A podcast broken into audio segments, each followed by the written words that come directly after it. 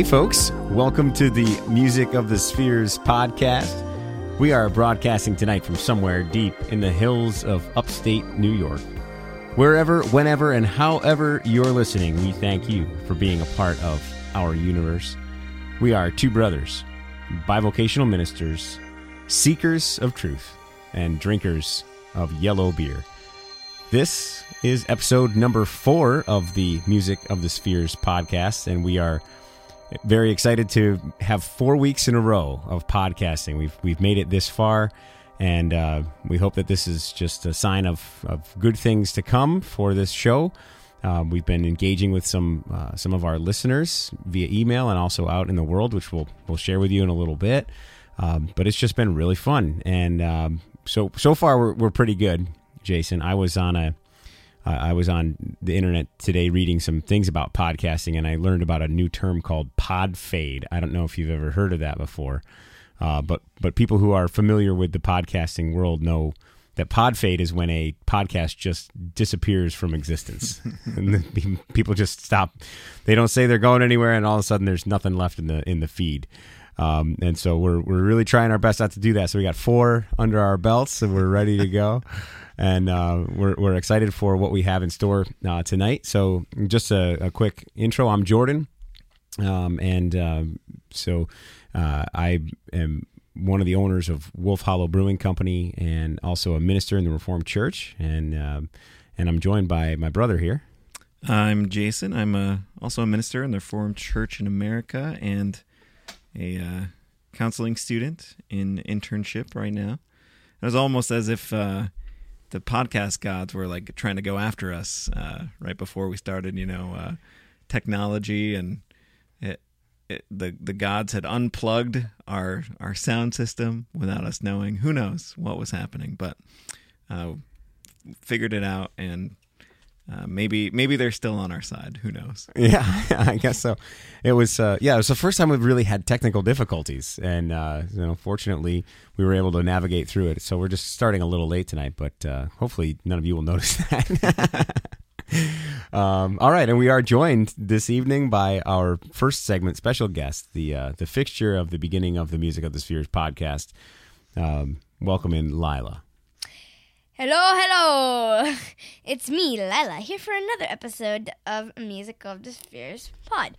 So, every week I um am privileged enough to I get to come in and I get to um talk about um one of two things each week, either music of the week or sphere of the week.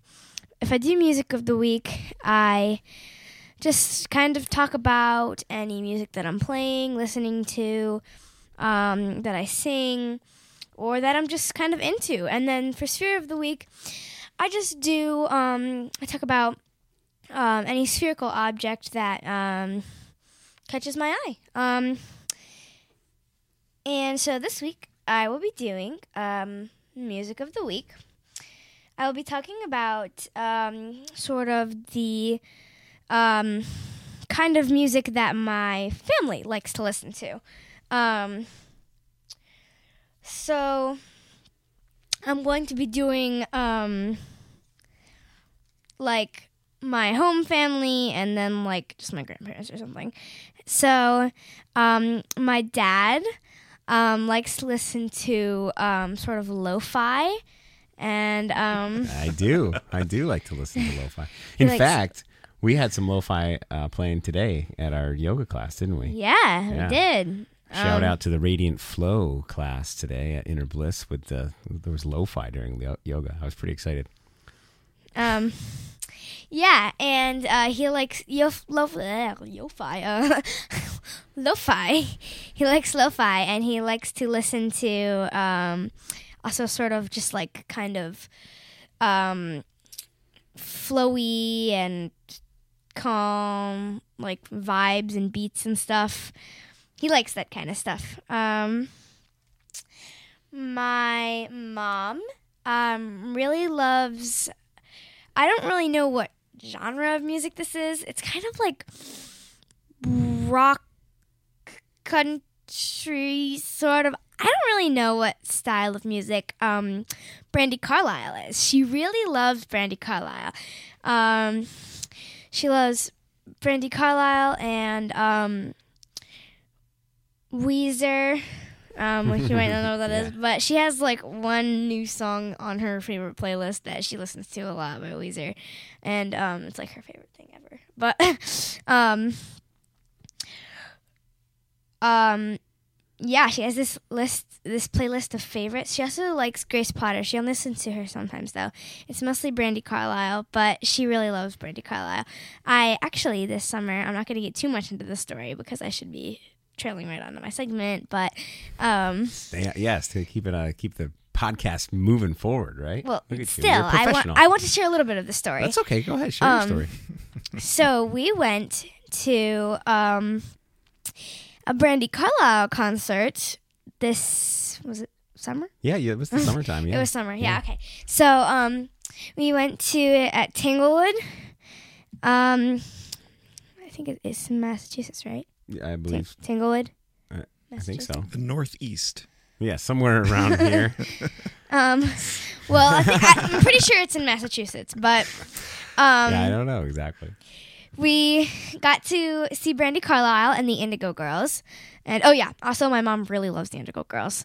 Um, but near the end, it well, it was a very rainy day that day. Um, we were surprised it didn't get canceled and removed, but it rained on us a few times, and then there was a severe weather alert because like we were in the middle of fu- a huge field, and um, there wasn't even any thunder, but like they were just trying to be careful that like if there was thunder, we wouldn't get struck by lightning because we're in a big field, and so we had to go to a nearest shelter and we we since we were outside not inside we had to move and we could no longer see the screens so we had no idea what was going on on stage.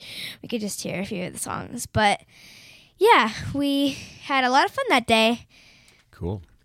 Any other music of the week that you want to share before you get your question? Oh, you got more music of the week? Oh, okay. Yes. Go. Go ahead. um this is just um i know i don't know a, a lot more like people who like certain music but i do know two more well one more um technically it's um my grandparents they like the same things that's technically one they both really love um the band chicago they've been to several concerts and um I enjoy them too, but they're not my favorite genre, which is going to stay a surprise for now. So Ooh. Is it- are you um, hinting at a future segment? Probably not. Oh. I, a lot of times keep us on our toes. I don't really like to share it with a lot of people because a lot of times I get made fun of for it. So I'm just gonna keep it a secret. Like I know I probably won't get made fun of through podcast, but like still, I'm gonna keep it like in me. All right.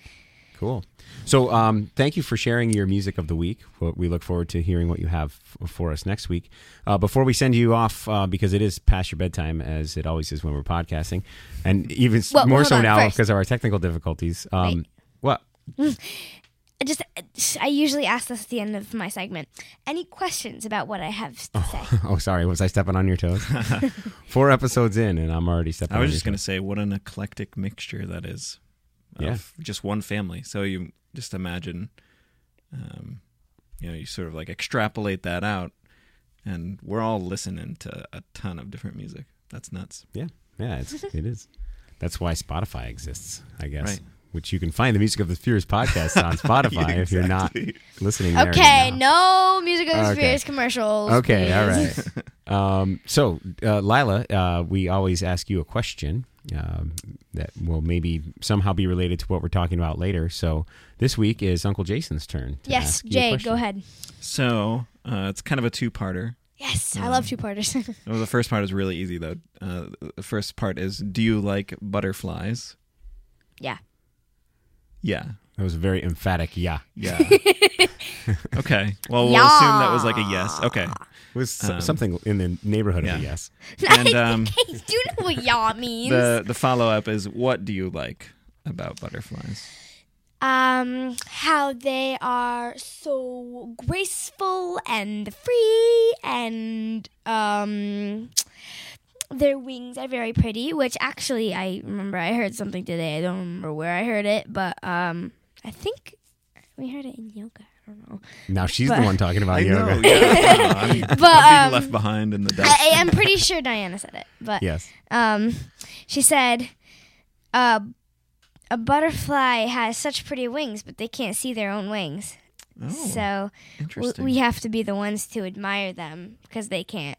oh wow. Um, how, how cool of a synchronicity is that? That you bring up bu- butterflies and we just heard that. I, mean, I s- thought of that too as soon as you said that. Yeah, And, and then Lila was the one who was responding. But yeah, that's pretty cool. that's delightful too. The idea of uh, noticing it for them. hmm Wow. Yeah. All right. Cool. Well, thank you so much, Lila. Uh, we always love having you on the show. Thanks for being with us. Thanks for sharing your music and uh, for answering the really difficult questions that Uncle Jason throws at you. well, good night. I'll see you on next week's pod. Peace out. All right, and that's Lila. Mind of a middle schooler. With we forgot it again. It's called the Mind of a Middle Schooler uh, segment on the Music of the Spheres podcast. So, so we just uh, we just got uh, a little glimpse into the inner world of the mind of a middle schooler, and that's really fun. And she and she helped us with a, a synchronicity there, which is kind of cool. Yeah. So that's awesome. Yeah, that was Butterflies were somehow you know swirling around today uh, for some reason. hmm That was cool. Um, so how you doing? We, you know, we're episode number four. Uh, how's your Right. week? How's things going? yeah. Uh, continue to to kind of have like a head spinning sort of thing, you know, with with internship and and also working at the church. So it's a lot. Uh, it's a lot of like shifting from one world to the other, which is Mhm. kind of um, you know a new experience and uh, the bivocational world. I guess. I mean, it's, it's Yeah. something you, you're probably pretty used to as you Mm-hmm. kind of shift uh, back and forth. Oh yeah. I mean, it's just, just this constant feeling of I should be at the other thing. You know, Yeah. like Yeah. I'm doing this thing right now, but I should be at the other thing. Uh-huh. You know, and then when you get to that other thing and you start doing it, you're like, oh, I should really be over at the other thing now. You Uh-huh. know, and it's just yeah, Yeah. And- kind of it's- like a exhausting uh or or almost like a uh sort of that like guilty Mhm. um almost like i'm n- neither here nor there Right. Yeah. Yeah. No, I've definitely, I've definitely felt that, and I've struggled with that, which is why you know, in a lot of the spiritual practices that I've been talking about recently have been really helpful because it's it's really hard to to compartmentalize a vocation because stuff pops up all the time. You know, with with whatever work you do.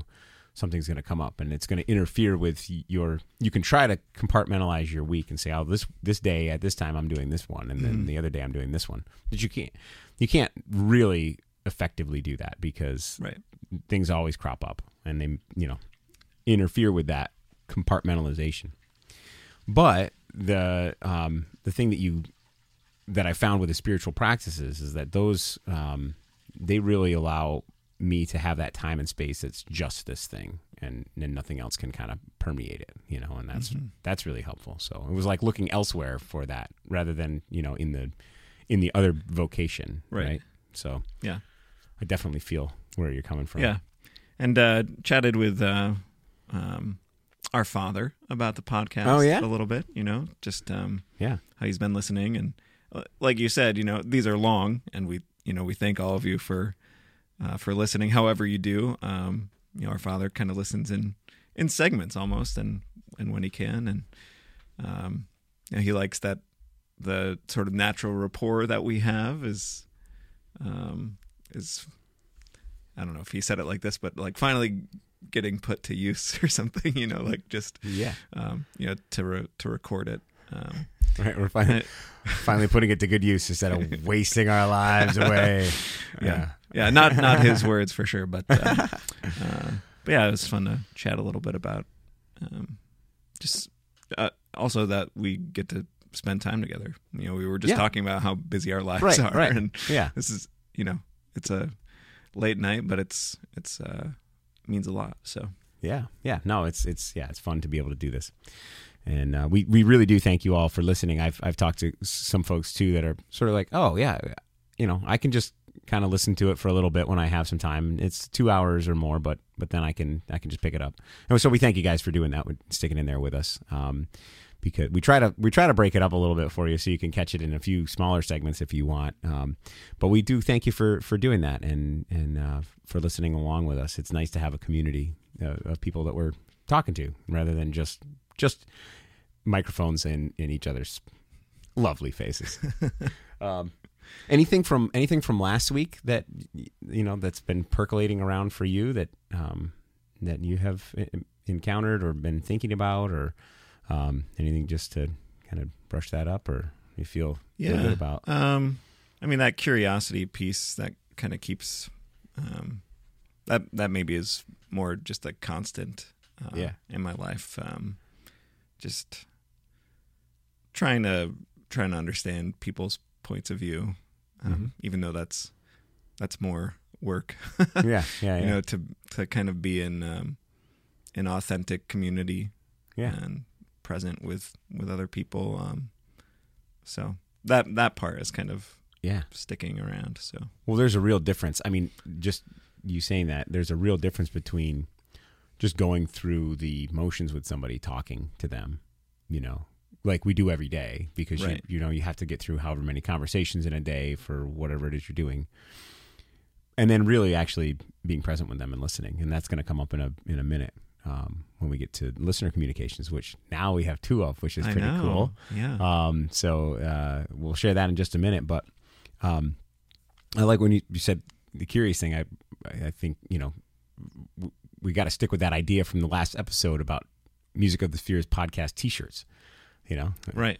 Keep it curious. You know, Uh-huh. on, on the back or something like that. That's you know, right. With uh, Yeah. because you know you we sort of came up with that. I, I'm sure it's other people have said that phrase before, but but we can steal it and put it on a T-shirt yeah. and that would be cool.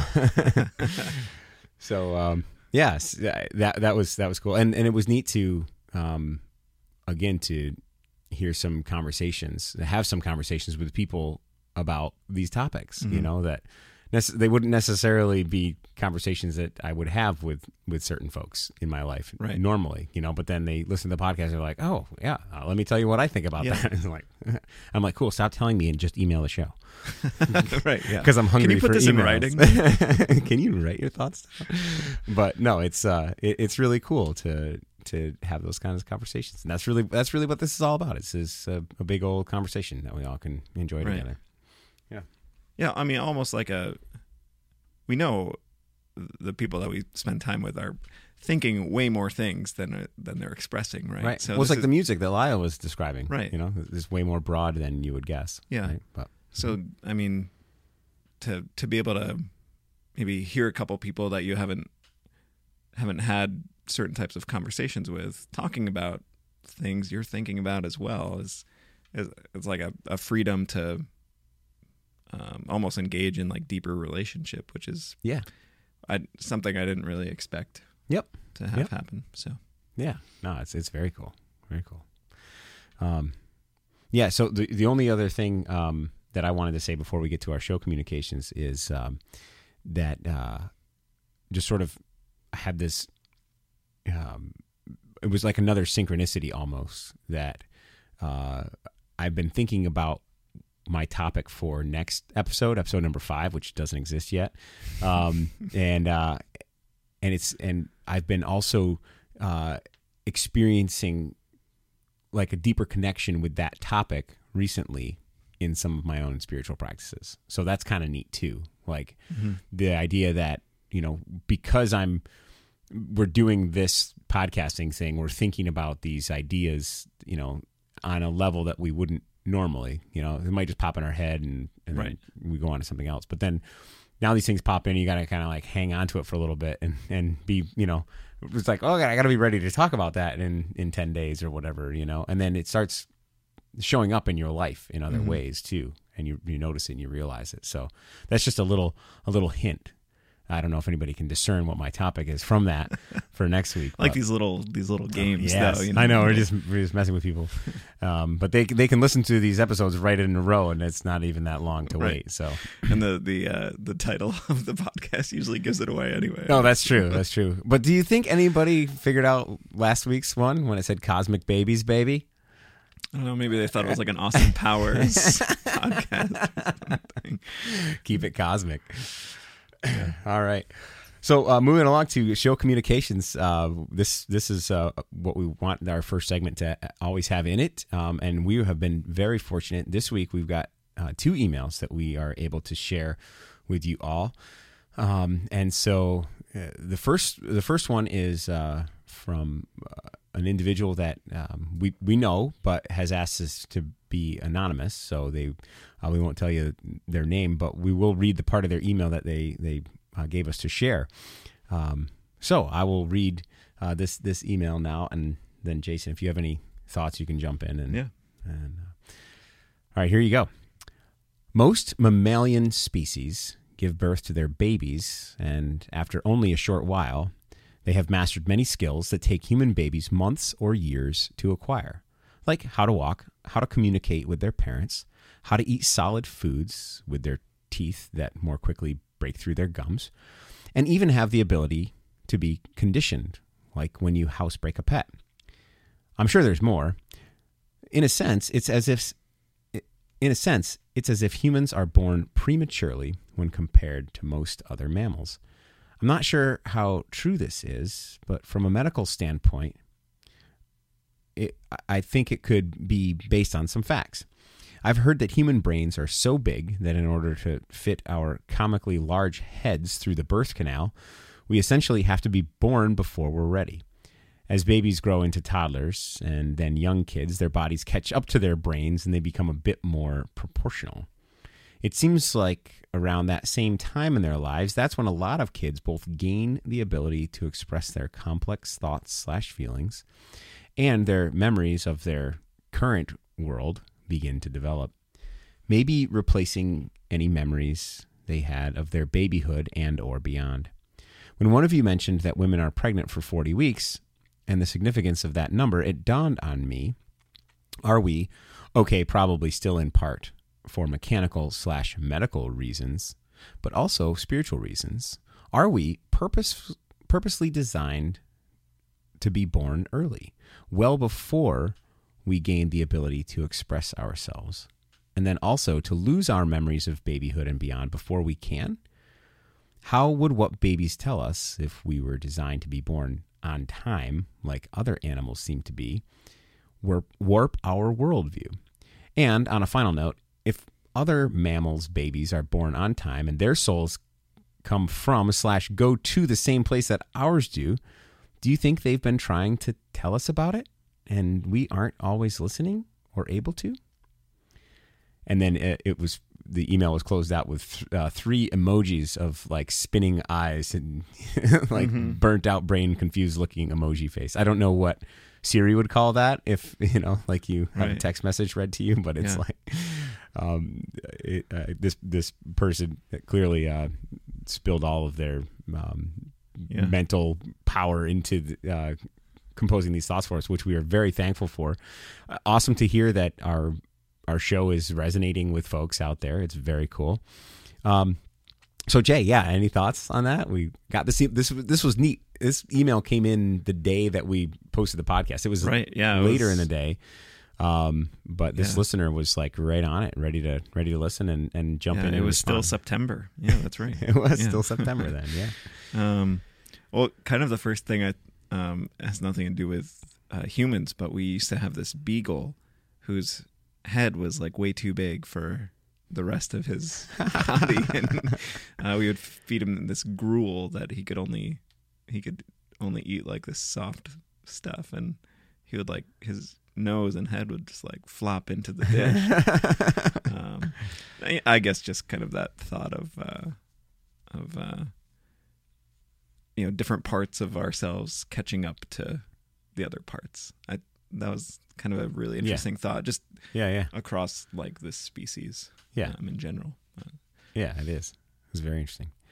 Um, and I really I like that. I the central question that this listener worked up to was the idea of if we functioned more like the all the other species around us do, you know, with with essentially more able-bodied infants, right? They're they just come out, and it's amazing if you've ever, Right. you know, there's people that that work on farms, and an, an animal is up walking around, you know, hours after being Oh, yeah. born, you know, or sometimes even less. It just it is, Any Planet Earth episode, you, yeah, yeah, you know, yeah. You, you see that. Right, and it's it's just it's amazing. Um, and so the question that, that was stated here was this idea of like, you know, if if babies were able to communicate all that stuff, you know, so clearly, you know, because they were more able to, more able-bodied, or more um, physically mature and everything, uh, if they were able to do that, uh, would it would it like mess with our worldview of like right because the first thought would be well it would be really great because then we'd have all this new information. But then i think what was kind of being hinted at here is maybe we're not supposed to know right? Like Right. maybe we're not supposed to have that information of what that realm is like. And maybe if it if it is communicated it only can come through in sort of these cryptic ways and these stories like we heard last week you know there's uh, children sort of filtering it through their own experience or the, the language that they're capable of using and then they start to forget. We heard stories about that. So it's interesting to to think like you know is that really is this really the way it's supposed to be? I mean well clearly if, you know it's the way it's supposed to be because it is that way but right like it, Yeah. if this is how it is you know there's got to be some sort of a reason and maybe that's the reason who knows right? But i thought that was a really interesting question.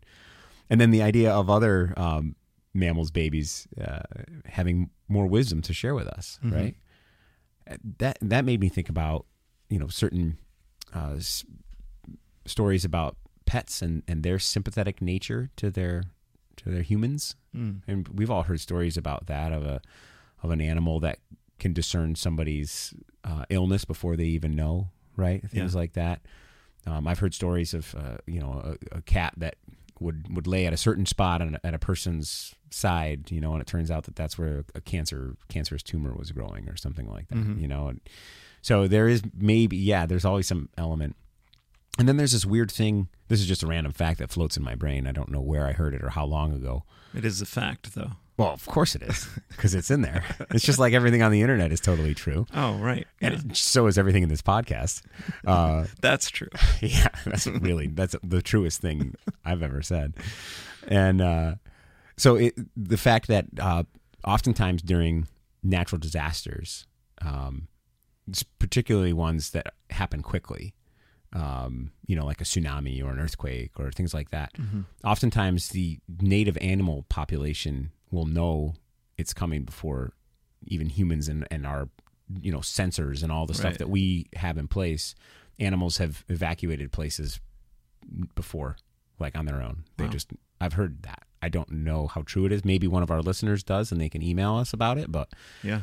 but i've heard that and it's just as, you know what do they know that we don't you know or are they just more in tune with are they more just grounded on planet earth than we are you know have we lost touch you know throughout the course of you know evolution or time or or Right. or is there really some other like like this emailer suggested is there really like uh, no some other knowing that is Yeah. present Yeah. which is kind of a cool thought so Well, even just, I mean, uh, the priorities of our senses, how they developed in, you know, in different ways. Um, yeah uh, a lot of animals being able to see way better in the dark than us, right? Or hear way better than us. Mhm. Um, just because that's what they that's what they needed to survive, and we needed different, Yeah. um, different uh, abilities, I guess. Right.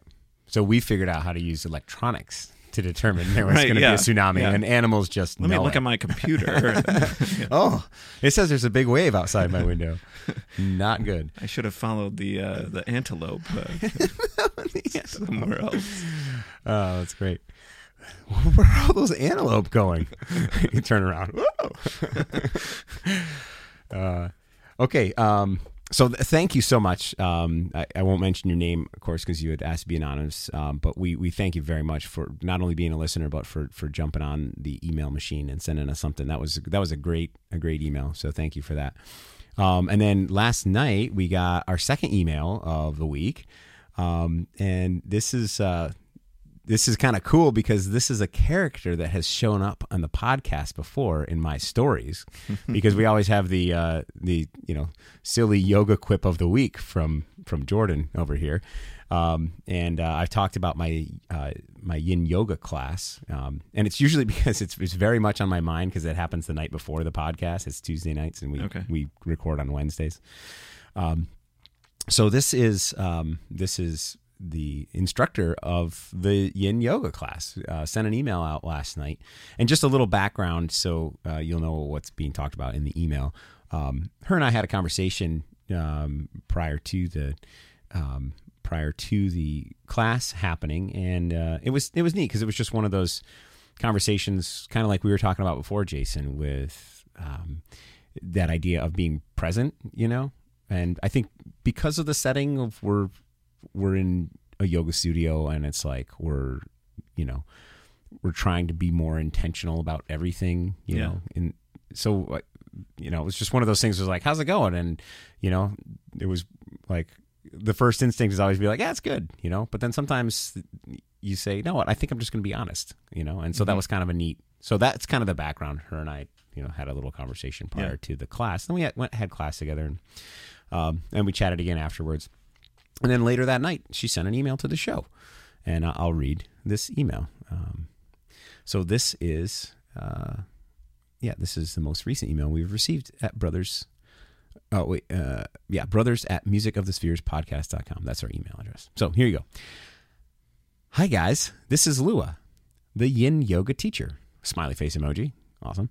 Uh, I wanted to thank you again, Jordan, for your kind words tonight. The idea of the divine continues to play in my head slash heart. I can't stop feeling something brewing inside of me.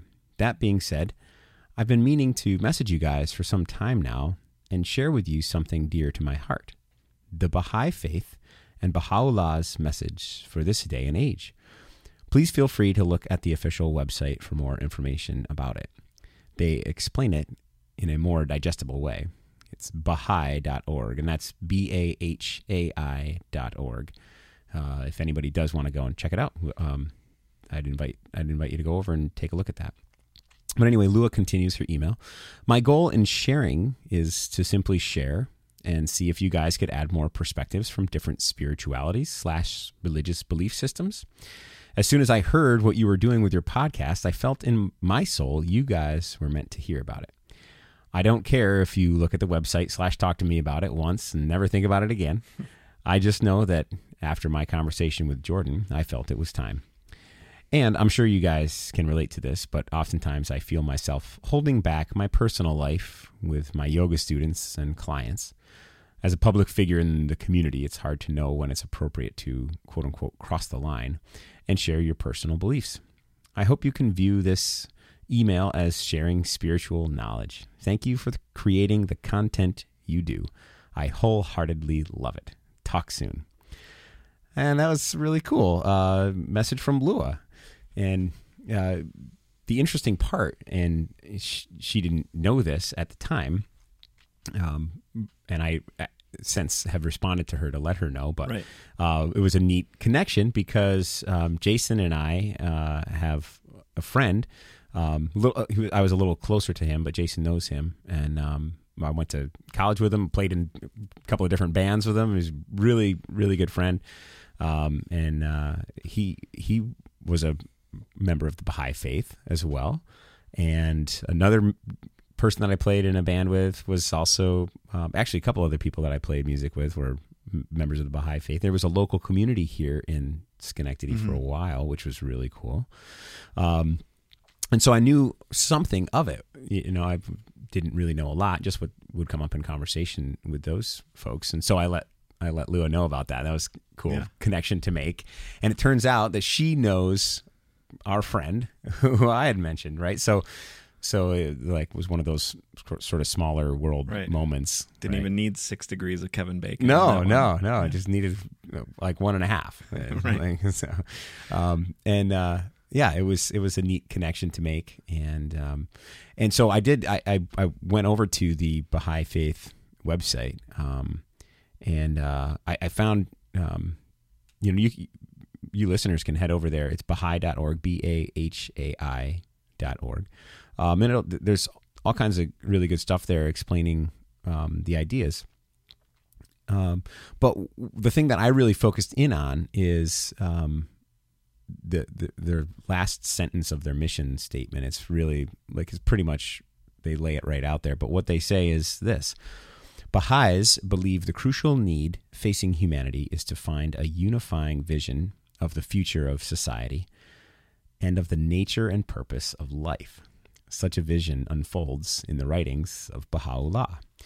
And so uh, there's this idea of this vision of seeking this greater, you know, fabric of truth. Mm-hmm. Um, and so in my response to to Lua, I said, you know what, that's kind of in many ways very similar to what we're doing here, you know, with Right. the podcast. It's just trying to, you know, trying to use uh, different avenues to seek truth in different ways in different places. And so, you know, when she says, uh, hoping that there'll be um, bringing in perspectives from other faith practices, yeah, I think that's great. Right. You know, because then we can learn um, more about the truth that everybody else is encountering too. Because that's what got me thinking about was, you know, there's truth is a singularity, right? It's it is the truth, you know. Multiple truths. I don't know if that can really, you know, happen. Maybe it maybe it can. I don't know, but it seems to me like we're all seeking the same truth, you know, and we all find the, the more that I, you know, experience um, different kinds of practices, I realize like it's all the same stuff. Like, it, Yeah. It's all the same things that are present in, you know, uh, things that I remember from seminary, but now things that I'm encountering in my own spiritual practice, and then things that I've just kind of ancillarily run into in life, you know, maybe through music or or then also now just like the practice of yoga and, and being part of that. It's it's all like it's way simpler and it's like way more similar when you start to look at the core of some of these things. Which is why I wasn't surprised when I read that mission statement and it sounded very familiar to me, you know. And so it's just a neat it's a neat thing. Yeah. Um, and so I do look forward to bringing in more perspectives. And that's where we'll really rely on our listeners, you know, and, and whatever their perspectives are, you know, as participating in that way. Um, and so, yeah, it's just, it's very cool. So I, I'm really happy that Lua reached out and, and uh, wanted to share that. And, um, and that was very cool. So Mhm. thanks, thanks Lua. And, uh, sure I'll see you Tuesday. If not, not before. Um, yeah. Any, did you have any thoughts about that email before we? Um, kind of the the last part of um of just uh you know we can get dinged b- being vulnerable so Mhm. easily Mm, mhm, um mhm. i guess it's more of the less the faith world and more that you know that mental health world that i've uh taken a dive into but Mhm. um the just kind of sharing uh, i forget exactly what she um she said there at the Oh at the yeah. end. Um, but but yeah, like uh, as a public figure in the community, um, hard to know when to when to share Yep. more of yourself. Yep. Um, Yep. Because you know it it is a, vul- a very vulnerable thing to do, and you're Yeah. not sure how people are going to react and Yeah. what they're going to say to you, and Right. so um, hopefully, yeah, this can be a um, for lack of a better term, I guess, like safe space. Yeah. know- knowing that you know we're, being pretty vulnerable. I, Yeah. I I hope that comes across, and Yeah. and that um, that that's to me that's that's the way we can kind of find more of ourselves that Yeah. are that we've tucked away Yeah. uh, because we're you know because other people can can ding us pretty pretty good. Yeah. So yeah, Yeah. I appreciate that she was sharing openly. I guess. Right. Right. And I like you calling it a safe space too. Uh, you know, it's um, Right. It's interesting. This is just audio files that we're all listening Right. to, right? Yeah. But but in in sharing that with other people, there's really a Mhm. space creation happening, you know, and and it allows for that. And yeah, that's a cool a cool note there. Um, Great. Well, thank you so much, uh, Lua, and uh, our other listener for your emails this week. Just a reminder, it's brothers at musicofthespherespodcast.com. Yeah. Um, I you- finally uh, finally signed in too. yeah. to So now, email. now we both can read your Yeah. emails. Yeah, right. So you can email two people at once. It's uh, exciting.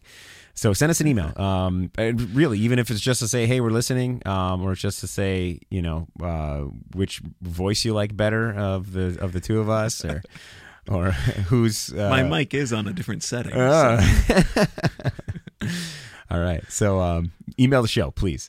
Um, Jason has uh, this week's presentation was coming up right after the break, which is coming up right after the beer. Uh, but before we get to that, um, there's a quote of the week. You, There got, you got your quote? I do. And right. um, what I'd like to do is Are you going to sing it? no. No. Uh, Are you? Can you dance it? That's not going to be good podcast material. yeah, you'd have to like describe Oh, that'd be great. like uh, Give the play-by-play on you, you doing of my interpretive dance. liturgical Yeah. dance. Um, no, what I'd like what I'd like to do is uh, I want to um, read it and then see if you can guess. Uh, See if I can guess. who wrote it. Who wrote it? This Um, is exactly like the um, the quote of the week segment on the Grimerica Oh, really? podcast show. Yeah, yeah. Okay. I, I love that show. Yeah. This is great. They always do it. Yeah. Okay. Because I think there's a chance that you. You think I might get it? yeah. Okay. And if any, if anyone Woodrow Wilson. Did I get it? No. let Oh, you're supposed to read it first. Yeah. Sorry. Um, and if anyone out there you're listening, um, feel free to feel free to you know make your own guess, and Yeah. um, if you get it right, email us. Tell Mm-hmm. us about um, how you beat Jordan to the answer. Um, Should I give him like a five seconds? right? Yeah, yeah. Give him a little. I'm just gonna. I'm just gonna little say uh for a little bit. yeah, kind of like a a, a centering noise.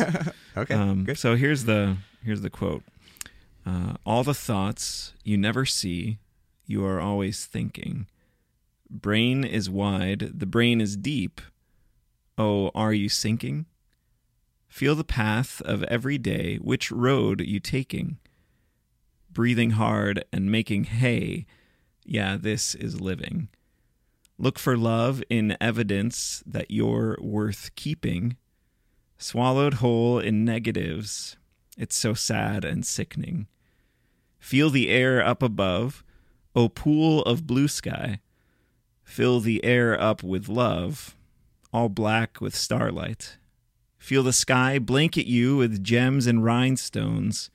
See the path cut by the moon for you to walk on. That's the end of the quote. That's the end of the quote. End quote. yes. Okay, uh, I, I have a guess, but I will give the listeners a couple of seconds. Okay, yeah. I'm going to ramble just Just a few seconds, yeah. I do believe that it is a song. Right. Those are song lyrics. I could have sung it. See? Oh, see, I was onto it. Although, are there it. copyright rules about that? Uh, yes, there's only you probably already broke them all, but, Oh, right. but we don't. We're not monetized yet, so it's okay. uh, yeah. uh, I, I believe it's Eddie Vedder. you are correct. Did I get it? Yeah. All right. Yeah, I thought you might get that. Yeah. Yeah. Very cool. Um, Yeah. So yeah, that that's uh, lyrics from a song called "Unthought Known" Oh yeah. um, off uh, Backspacer. I think was Yeah, the album. I think you're right. Yep. I used to be a Um, really big Pearl Jam fan. Yeah, really stayed up on it too yeah. much. Well, but- you know, Lilia describing the music you listen to, it, Pearl Jam doesn't really enter into the lo-fi. Yeah. Uh, they they did one experimental lo-fi album, but it just, really? no. they Oh. I know Eddie Vedder has a ukulele album, right? Yes, That's yes, a, a little more lo-fi. Yeah. Cool. Um, but I, I just wanted to say a little more about. Um, uh, so Eddie Vedder told this to a Toronto newspaper. Um, it's about a conversation with Catherine Keener and a book. I think it might have been called Unthought Known. I got back late to my hotel in New York and I pushed it that extra hour. I pushed the limits of how much you can drink and smoke, and this song came out of it. Uh, I think the thought of the song is that there are things that you know and they're in us, but we just haven't thought of them. Mm. But they're there and we base decisions on them. Yeah. Thought it was just, That's I've always cool. really liked that um, see the path cut by the moon for you to walk on. I Mhm. I'd love that line. Mhm. Um, I think I used it in like a Hebrew paper or something Yeah. too. um, just a lovely image. Yeah. I think he's a really good lyricist as well. yes. Yeah. No, that's that's very cool. And so that will be I'm I'm going to be presenting on a to- very similar topic not next week, but in a future Okay. that idea of, you know, the the the stuff that we don't think we are thinking is actually influencing our world and our life Right. constantly. Yeah. You know, that that's below the surface stuff. It's Right. not really below the surface. We'll talk about it more, but, but that's really cool. we can always talk more, ladies and gentlemen. Right. Yeah. yeah, we can always keep going. Um, okay, so speaking of that, though, we do have to keep going. You have to uh, tell people how they can find us on the social medias and see Yeah. if they're tell tell us if anybody's out there on on that world. yeah. So and I do uh, have some other exciting news in relation to that. But uh, while you're doing that, I'm going to go get some cold beer. Yeah, we are. Uh, we're on Instagram. Uh, almost close to 50 followers. So thank you, uh, all of you who have accepted our invitation.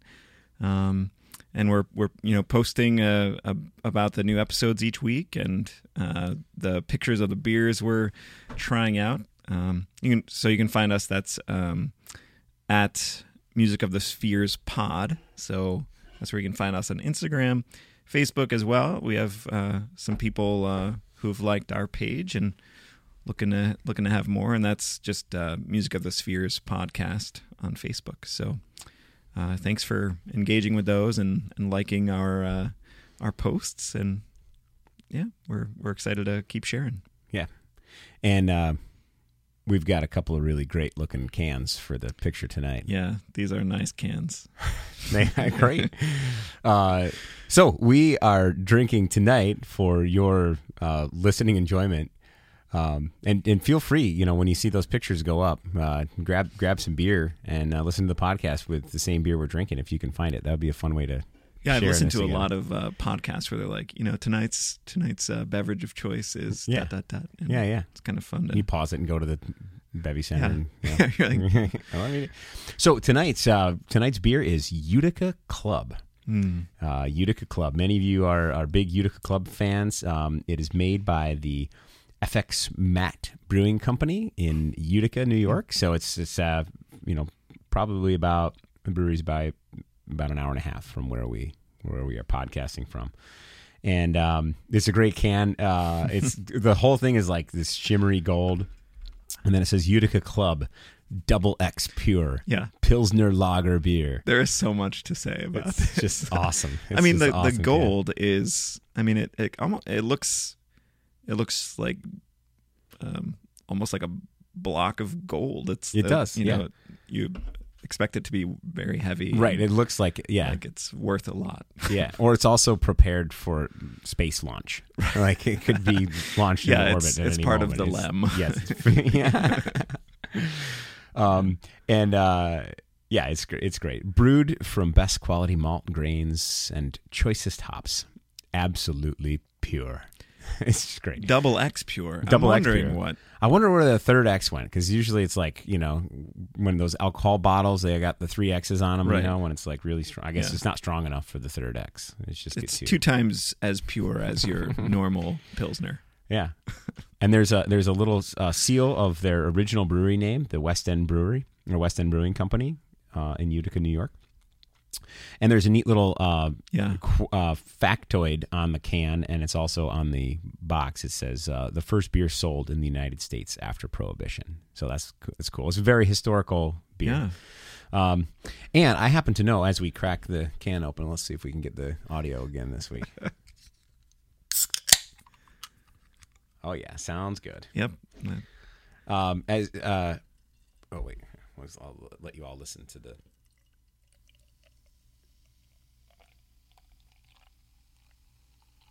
We have bigger glasses this week. I noticed. Yeah, I don't know Yeah, if that the was other ones because of weren't the the pilsner. yeah. Uh, Well, um, look at that. It's yellow and clear, Oh, like yeah, the other beers we've been drinking.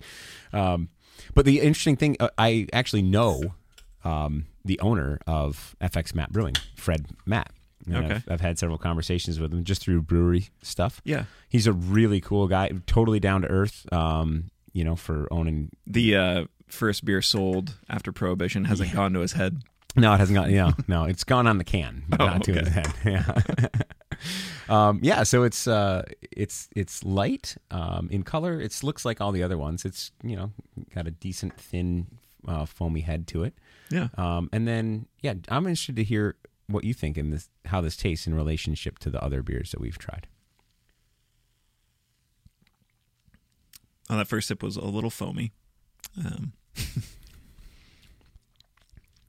but a pretty pretty mild. Um, Mm-hmm. you know, it's not like those those hoppy uh, hoppy foam beers, Right, Or right. not like you know hoppy beers that have the bitter foam. Right, right, where the foam is more bitter than the beer. Sometimes bitterness hides in the foam. Yeah. Right. Now this is interesting. I, there's a there's a taste near the finish of this that somehow reminds me of something. Uh, I don't know if it's from the hops. It's something like on the minty side of floral. I've always gotten with this beer, and you don't get it right away. It's just that it kind of lingers. Like it's it's very clean taste, like Mhm. the other beers we've tasted. But there's something else in the finish that stays. I'm not sure if it's the type of hops they use or Oh, you're right. I just wow, I just got that. So, um, you know, when people are like describing like coffee or wine or beer, and those like, hints of blueberry. like there's no I'm always blueberries like- in coffee. I was like, is this like? I know my mind's gonna trick me into thinking that, yeah, but I feel like I just had an authentic experience with that. Like I did, Yeah. I did kind of get that yeah, minty floral thing. yeah. It's Kinda it's it's like the back of the tongue. yeah, it's like um, you know, in uh, um, in gin they have the botanicals, right? It's like a b- botanical quality. It's not aromatic. Like you don't smell it, but Right. there's like that like little hint of flavor at the end. So I don't know. It's a great beer, and it's a it's a local classic. I mean, it's making a it's making a huge uh, return on draft lines. There's draft. Oh yeah, You can get draft Utica Club in a lot of places now. Yeah. It's really coming back. People like it as they're like they're local. This is my local yellow beer, yeah. which is cool.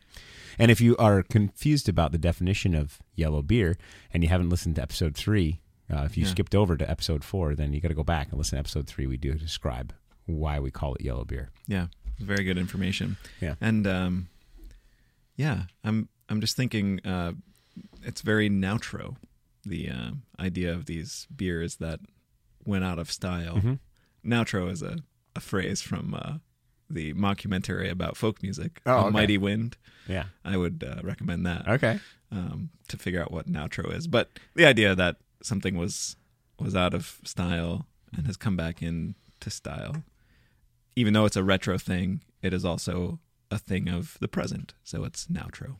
Oh, yeah. Um, Yeah. that- that's very, very real for Yeah. Utica Club. I mean, it's it's been around since. Um, well, I mean, the brewery's been around since the 1800s, but I'm not sure when Utica Club actually was first brewed. But it is. It's a classic. It's a classic, upstate New York, uh, lager beer. And it's just it's great. And there's good, really good people over there at uh, at the FX Matt Brewery. So always fun to to have a chance to drink this beer, whether it's in a can, the the golden space can, or the the draft knob with the UC on it. UC for me. That's what they say. Very so. versatile beer. Yeah, Wow. you can do anything with it. you can do almost anything with it. Yeah. Um, all right.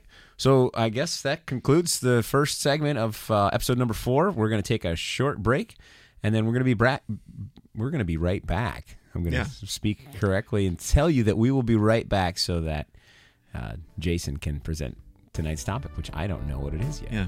So that should be fun. We'll see you in just a minute.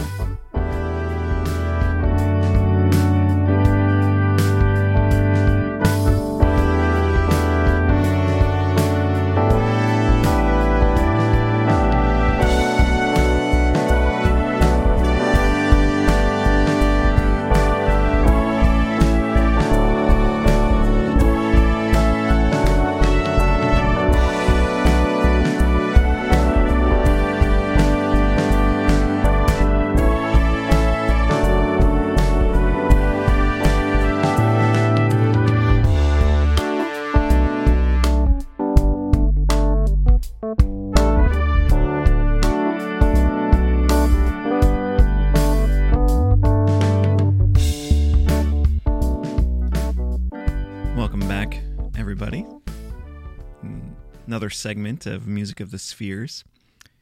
I don't know about you all. If you're wondering what that uh, what that keyboard is, that's the Rhodes. Um, which you know, speaking of of Nautro, um, I mean, maybe Rhodes never went out of style. I don't think it did. Maybe it can't be Nautro, but It just there was a there was I think there was a period of time where everybody thought you know 80s synth sound would sort of usurp it. Yeah, You know? right. but um, it was always there. It's just I think it's like the most common keyboard sound now. That's not piano. Right. It's Rhodes. So you hear it all over our stuff. Yeah. It's awesome. I love it. It's my favorite Oh, it's great. Yeah. favorite thing. Yeah. So I just wanted to uh, give a shout out to the Rhodes. There you which go. is showing up in uh, Jordan's compositions here in the, in the music in between our segments. So, um, yeah, the way I'm gonna kind of do this, um, I know I already uh, read a quote and asked you to sort of guess who it was, and you did. You did very well, Yeah, thank you. um, as I suspected. Right. so um, are you gonna just now you're gonna just pummel me with different? I'm just things? gonna- yeah, trivia tonight- that yeah, I, tonight trivia night trivia. Jordan. yes. Oh, good. Um, no, I wanted to share kind of a uh, it's a segment of a particular movie, um, just kind of lays out this scene, but it does kind of um, point to a a certain type of theory that exists in in life. Um, and I just you know I I was thinking oh maybe you know I'll just read it and see what see what Jordan thinks, and uh, see if he can maybe sort of pinpoint what the what the theme is tonight. So Okay, so you're reading me uh, from a. mo- I was looking for a pen. yeah, uh, reading a like a movie a movie quote that like paints a scene. okay. Okay. and, Okay. uh, And then I have to try to guess the topic based on yeah, what this movie quote And you're sharing. This this is? quote is kind of based on a theory Okay. uh, Okay. of life. um, Woodrow Wilson. yeah, that's an interesting theory. right there. Wasn't he like uh, he had like uh, I don't really know a lot of- Alzheimer's or he had like something when really? he was still president. He probably should have oh, been. he was the um, one. Yes, or one of them. I guess. Uh, yeah, one. from what I read. Huh. But I guess that's neither here nor there. But anyway, uh, here's this uh, little scene Okay. to paint for you. Scene from a movie. Uh, sometimes we're on a collision course, and we just don't know. We just don't know it. Whether it's by accident or by design, there's not a thing we can do about it. A woman in Paris was on her way to go shopping, but she had forgotten her coat. She went back to get it. When she had gotten her coat, the phone had rung, so she stopped to answer it. Talked for a couple minutes. While the woman was on the phone, Daisy was rehearsing for a performance at the Paris Opera House. And while she was rehearsing, the woman, off the phone now, had gone outside to get a taxi. Now, a taxi driver had dropped off a fare earlier and had stopped to get a cup of coffee. And all the while, Daisy was rehearsing. And this cab driver, who dropped off the earlier fare, who'd stopped to get the cup of coffee, had picked up the lady who was going to go shopping and had missed getting an earlier cab. The taxi had, sto- had to stop for a man crossing the street who had left for work five minutes later than he normally did because he forgot to set off his alarm. While that man, uh, late for work, was crossing the street, Daisy had finished rehearsing and was taking a shower. And while Daisy was showering, the taxi was waiting outside a boutique for the woman to pick up a package which hadn't been wrapped yet, because the girl who was supposed to wrap it had broken up with her boyfriend the night before and forgot.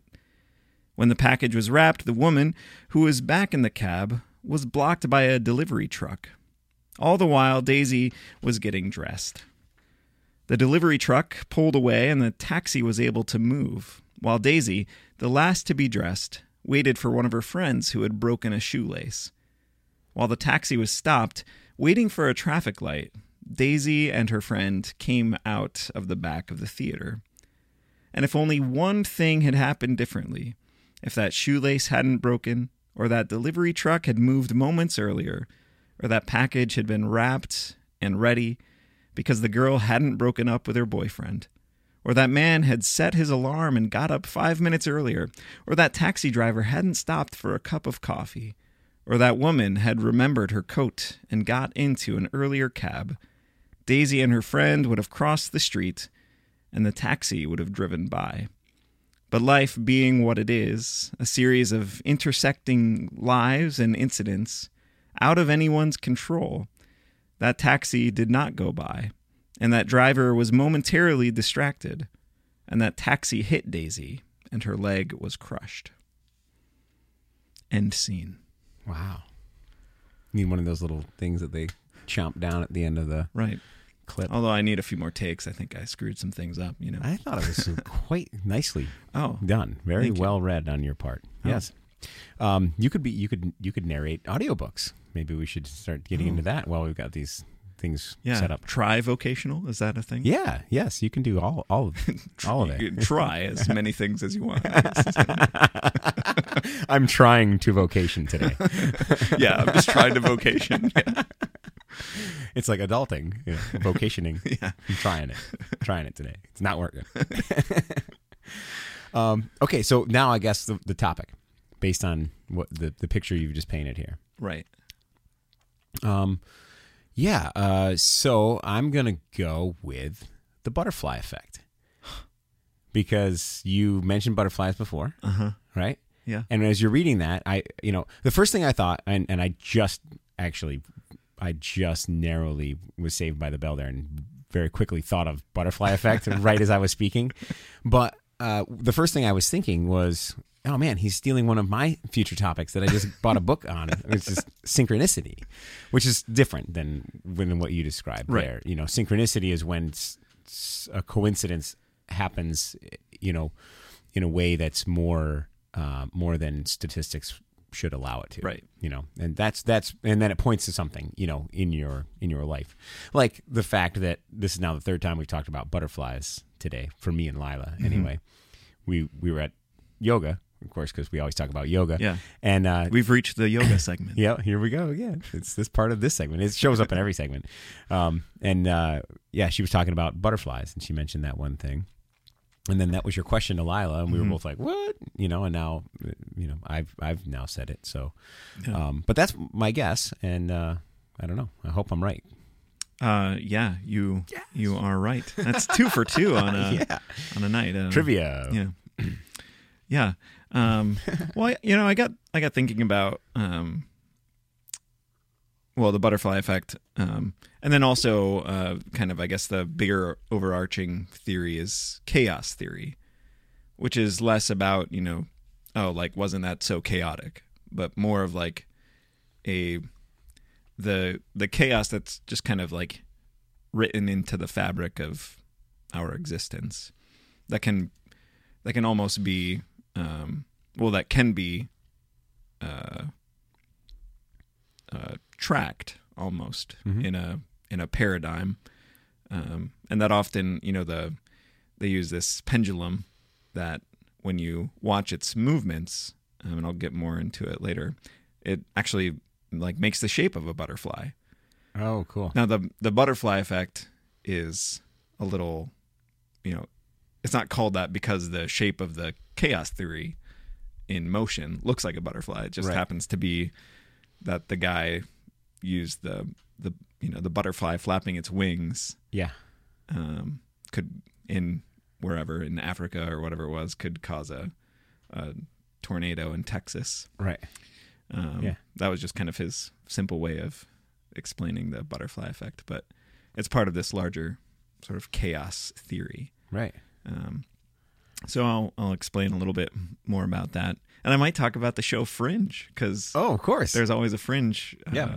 Well, it was, it was Lua who's we read the email before. She's a Fringe fan. Oh. Yeah. Yeah. So there you Yeah. go. So here's a there's gonna be more. Yeah. Um, All right. It's coming. there- you know, this is almost uh, gonna be turning into like a a spoiler uh, Fringe rewatch. so, um, I mean, won't spoil everything, but to talk about it, it's it's hard not to spoil some things. And I really want to talk about it. Oh, that's okay. You, like we said before, it's it's an old enough show now. You know, Right. if you Yeah. if you haven't gotten in there yet, you Yeah. know, you better hurry up. because Jason's going to spoil the rest of it for you pretty quickly. yeah, yeah. Start watching it. pause, pause now, and start watching Fringe, and then you can start again. Um, yeah. So uh, uh, this chaos theory basically says that, um, or or maybe asks is a better way to say it. Can we make a long term prediction of any kind of system? Right. If there's if these initial conditions um, that we that we experience that we that are all around us if they're if they're very sensitive um, and any small difference will kind of change the trajectory um, how how can we how can we predict?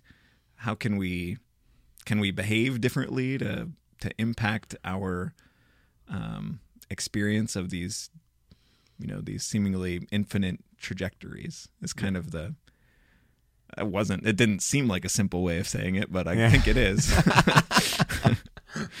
Um uh, which which does go into the the butterfly effect right? This seemingly insignificant event like all those things that happen so that's Right. from um that's from the movie the curious case of benjamin button Okay. i don't know if you've ever I don't think I've I've heard of Um, it, but I didn't. Right, it's Yeah. the guy who ages backwards. Oh, right. Um, Yep. So he's born as old man, and Yeah. um, kind of a, you know, I I thought it was like the How, you're segueing from last last week's episode with birth. Yeah. Right, yeah. did Yeah. he have? Did he have pre-birth memories of being an well, old it's man interesting. Like like he still um you know so his body um his body aged backward Uh-huh. um but it, his mind didn't because like um when he was old and when he was he looked like a baby he did end up with dementia which was kind of a an interesting Ah. So he was, he was kind of it was physically backwards, but Yeah. but um, his mind was kind of the same. Yeah. Um, so all those little those little things, right? Yeah. Um, stopping for a cup of coffee or oh, grabbing your coat. Yeah. Uh, a couple weeks ago, I forgot my microphone to this, Mhm. and I had to drive back to the house. Mm-hmm. You know, I was five minutes late. Was wondering. This happens to me all the time. Like I'm wondering. Um, you know, I got to the end of my street, which tees, and then there's this car that goes by. Yeah. I'm like, it's 8:30 on a Wednesday. Like, what are the odds that I would make it to the end of my street and a car would be going by like right then? Yeah. Like the whole day went by, and then here we are, like meeting. Mm-hmm. Yeah. At this such, it seems like so random and Right. um, but it was all of our decisions that day, me and that other driver, just like Yeah. that brought us to the to this point. So I I think about this constantly, this Yeah. sort of chaos theory and the sensitivity of our decision making Mhm. um, and the impact it has on our our daily living. Um, so so the butterfly effect, this seeming seemingly insignificant event that causes this chain of events over time that creates unpredictable outcomes. But then you kind of have to ask the question: Isn't that isn't that just life? Isn't that Right. like all Yeah. of all of life? Yeah, because that's I mean, th- there's kind of two ways you can look at it, right? Like, and th- this is maybe you'll get into this a little bit, right? Like, maybe what was her name? Uh, Daisy. Daisy, who was who was hit by the cab, right? Mhm. So m- maybe her leg was going to get broken that day, regardless, Right. Right? Like it was that cab ended up being the implement of it, Mm-hmm. but it could have been a bus if the cab driver had not been late or the Right. one guy girl didn't break up with her boyfriend or you know like all those different maybe something else was going to be and like it, her leg was just going to get broken that day like it, Right. or you could say like all these things lined up perfectly to make that you know and Mhm. and so it's an interesting yeah it's definitely an interesting thought to think about like how does that all how does that all come together and once again we're dealing in the neighborhood of temporality because it all has to do with the timing of things hmm right? Like it's these chaos theory is wholly dependent upon the function of time, Yeah. right? Because it has to has to have a, a- a an event flow to it. So, Right. yeah, Yeah. seems to be a, a subject we keep coming back to as well. Your uh, your thought makes me think. There's this. ah, wh- wh- My thought makes you think. your, yeah, your thought makes me think. That's gonna be another T-shirt. Music of the Spheres podcast. Your thought makes me think. Uh, there's a series of um, of movies where I can't quite remember the name, which I should, but um, it, it, these people keep escaping death, but it keeps following them. Oh yeah, Um, what are, what are they called? Somebody can email us what Yeah. they're called. I, I remember this, but I don't remember the But name either. it's- yeah. I mean that's kind of like a yeah. Our, I mean, I guess it kind of goes into um, like are we are things predetermined or how how is our free will um, is our free will kind of within a spectrum, right? Where something like yeah, maybe Daisy's leg was going to be broken not that day, but sometime that year or whatever, or sometime to end her dancing career. Mhm. Um, and what wasn't clear was how it was going to happen. So that I mean, those are kind of thoughts that I carry around too. Is um, I you know I feel like I'm making all these all these choices in my life, um, and free will s- seems very evident that I I can do this and I can do that. Mhm. Um, but then at the same time, it does seem like there's uh, there's a bit of a of a a design to things as well. Um, a design to what happens in creation, you know, uh, trees trees growing and communicating with one another Mhm. in the root systems underground and Yeah. um, all these different examples.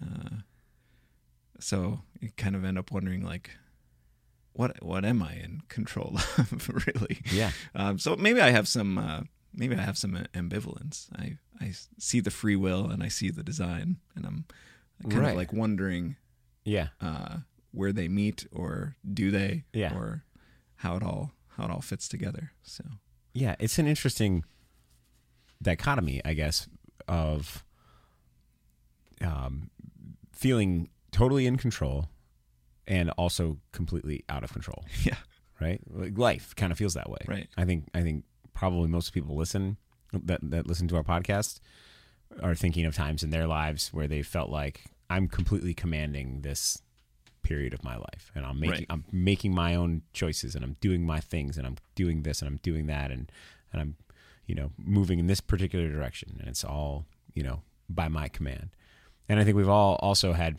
parts of our lives where like I feel like I'm on a boat without a rudder in a Yeah. storm just mm-hmm. floating and getting tossed side to side and I don't know I have no control. I can't stop this thing or that thing from happening Right. and I can't fix this thing that's broken and I feel totally you know adrift. Mm-hmm. And you can we all i think we've all felt both things. And so you can tell yourself both things truthfully. You can say i'm totally in control because you are you know totally in control of yourself. But then it's like you also feel sometimes totally out of control Yeah. like it's been you know ripped from your hands and something else is operating your whole life Right.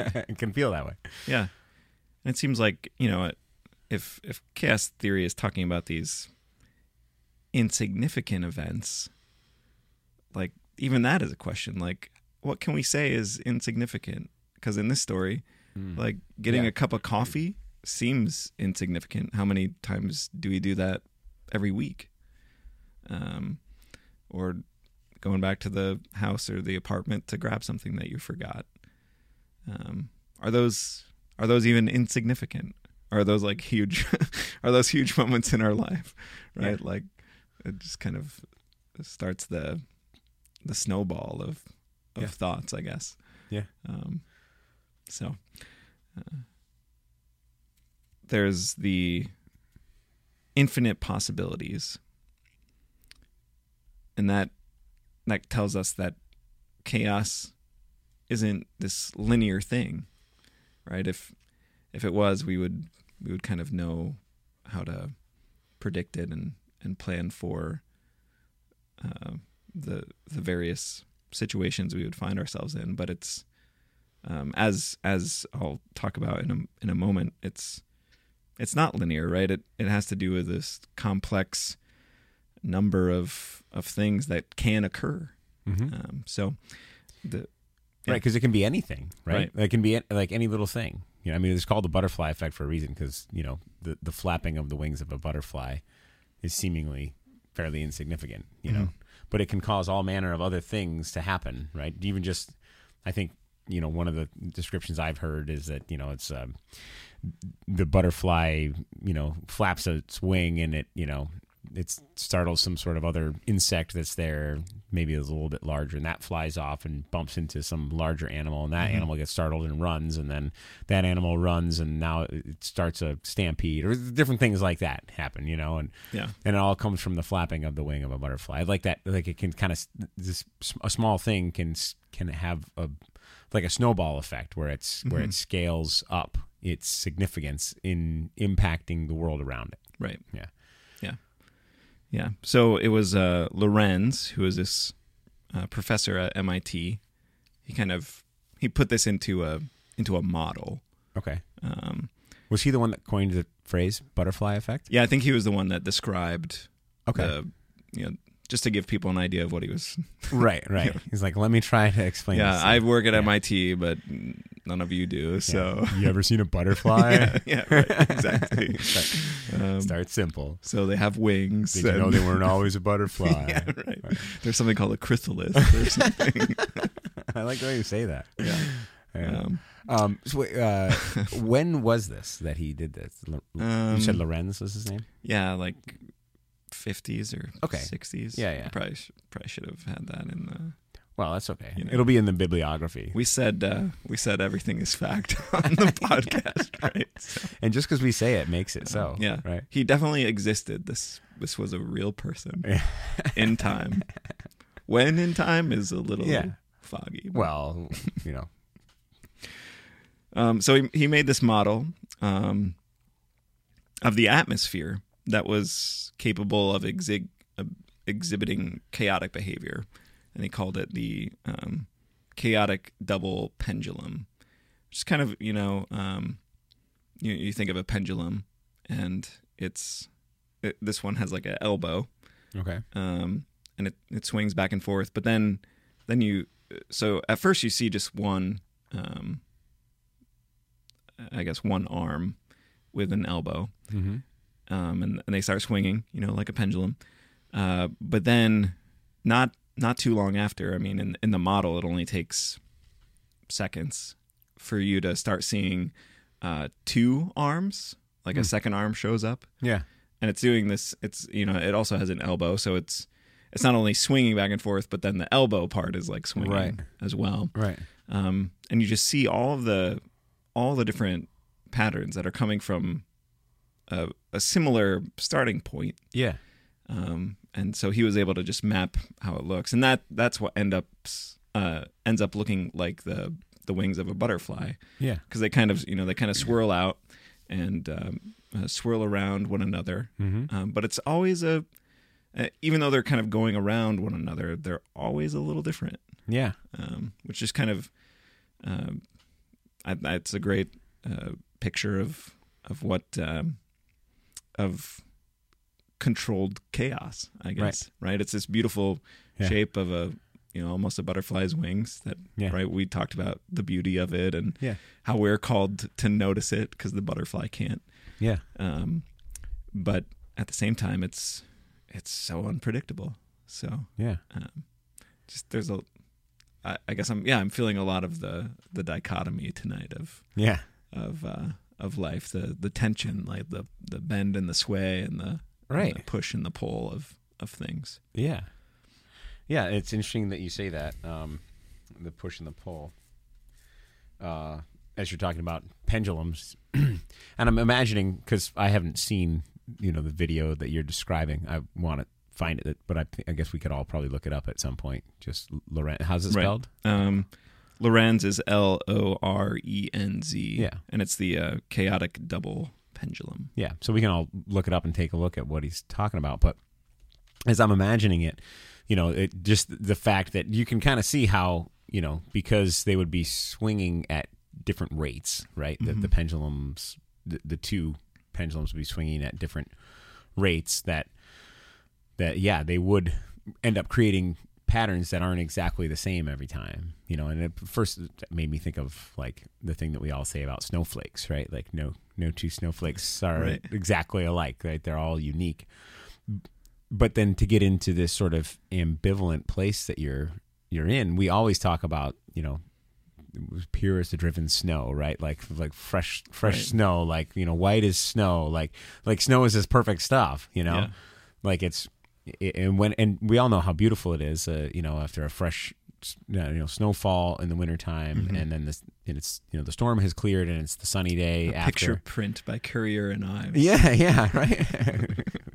we save that for the holiday episode. Oh, right. Uh, we have to make it past Sorry. number seven. We'll before we delete start that.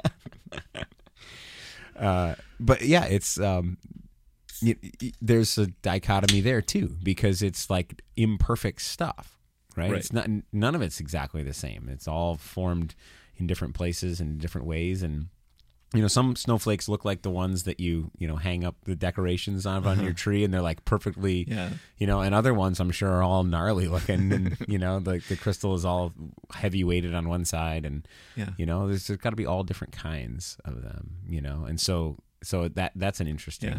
and even just um you know the the joy you get maybe like taking a snowshoe out um in the woods. But then like the opposite feeling when you're like shoveling your driveway yeah. with Yeah. the same substance yeah. is creating all these different uh, possibilities in life. And and so that's kind of like uh where I, where I wanted to head was the thinking about the control we have in life. Um but really we're i mean this this chaos theory kind of tells us that we're we're really just thrown into this sort of frenzied wild world. And we you know we make future plans but a lot of our a lot of our planning is moment by moment um, just to almost try to like keep up with um, with the wildness into which we are thrown and exist. Um, and so when we when we try to control that which we can't control i think that's where a lot of anxiety comes from oh yeah and um, kind of what I started seeing why I wanted to go into counseling was um, how you know, and I guess I talked about it on the fear episode too. Is like the idea of um, these things being out of our control, and um, we know of certain ways of of coping, but eventually we reach we reach a point where it becomes too much and Mhm. the anxiety overwhelms. Um, we start to kind of wonder about our place in the world and wonder Yeah. uh, uh, how we'll how we'll make it. Mhm. Um, so that's that's kind of where um,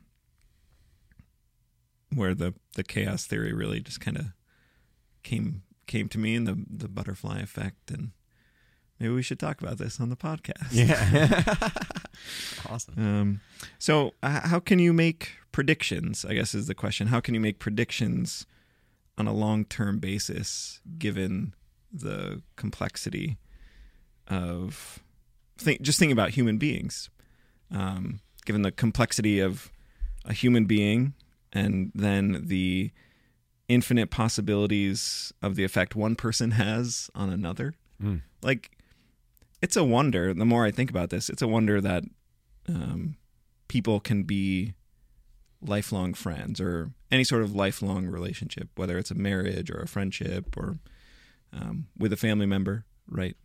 Um, thinking about all these infinite complexities and possibilities of both of those people um, making decisions throughout their lives that that will keep them connected to that other person. Mhm. Um, all these different things that kind of really kind of shows you the the gift of uh, lifelong relationship, Mhm. which is so much work. yeah You you start to realize when when you realize how sort of this chaos theory tells us the world is wild and frenzied yeah and has infinite possibilities yeah and all not all of which are good right or right or have positive outcomes. Yeah. Um, so, yeah, thinking about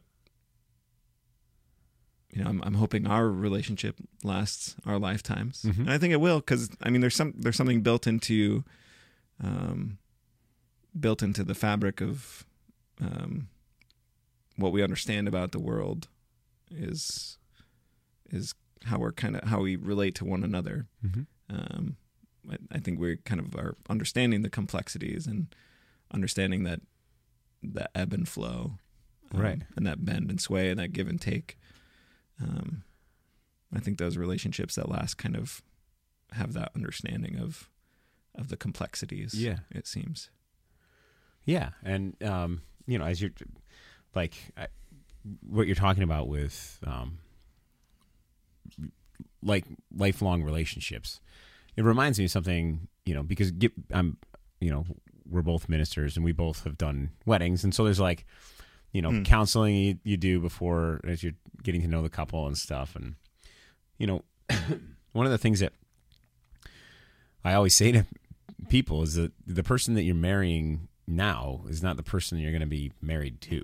You know, like Right. y- you're both going to change, and and life is going to change you. And when you said that thing about like, you know, the relationships that you have impact you a lot. You know, and and it's it's really true. You know, like you think about how, you know, how we've been how we've all been shaped by by one another in different mm-hmm. ways. You know, and different different things and, and so it's easy i think sometimes in that and this is a, a, another challenge for relationships it's easy sometimes to lose what is your core and your essence in all of Right. that you know impact from the outside world right or are you just a product of all of the stuff that has you know influenced you your whole life i mean some of the things that we heard in last week's episode were would point to us the fact that there is an essence, mm-hmm. right? And and I think there's like a, this instinct that we have that there's some sort of a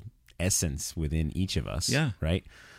But then it's easy for like life to pile onto that, and then to start to feel like you know you're made up of all of the impacts and influences, you mm-hmm. know, like a like the, the dark side of the moon, right? Yeah. it's like it's Yeah. what it's what gets hit by all the asteroids. So it's got all the Right. the craters on it, you know, and there's not as many on on our side.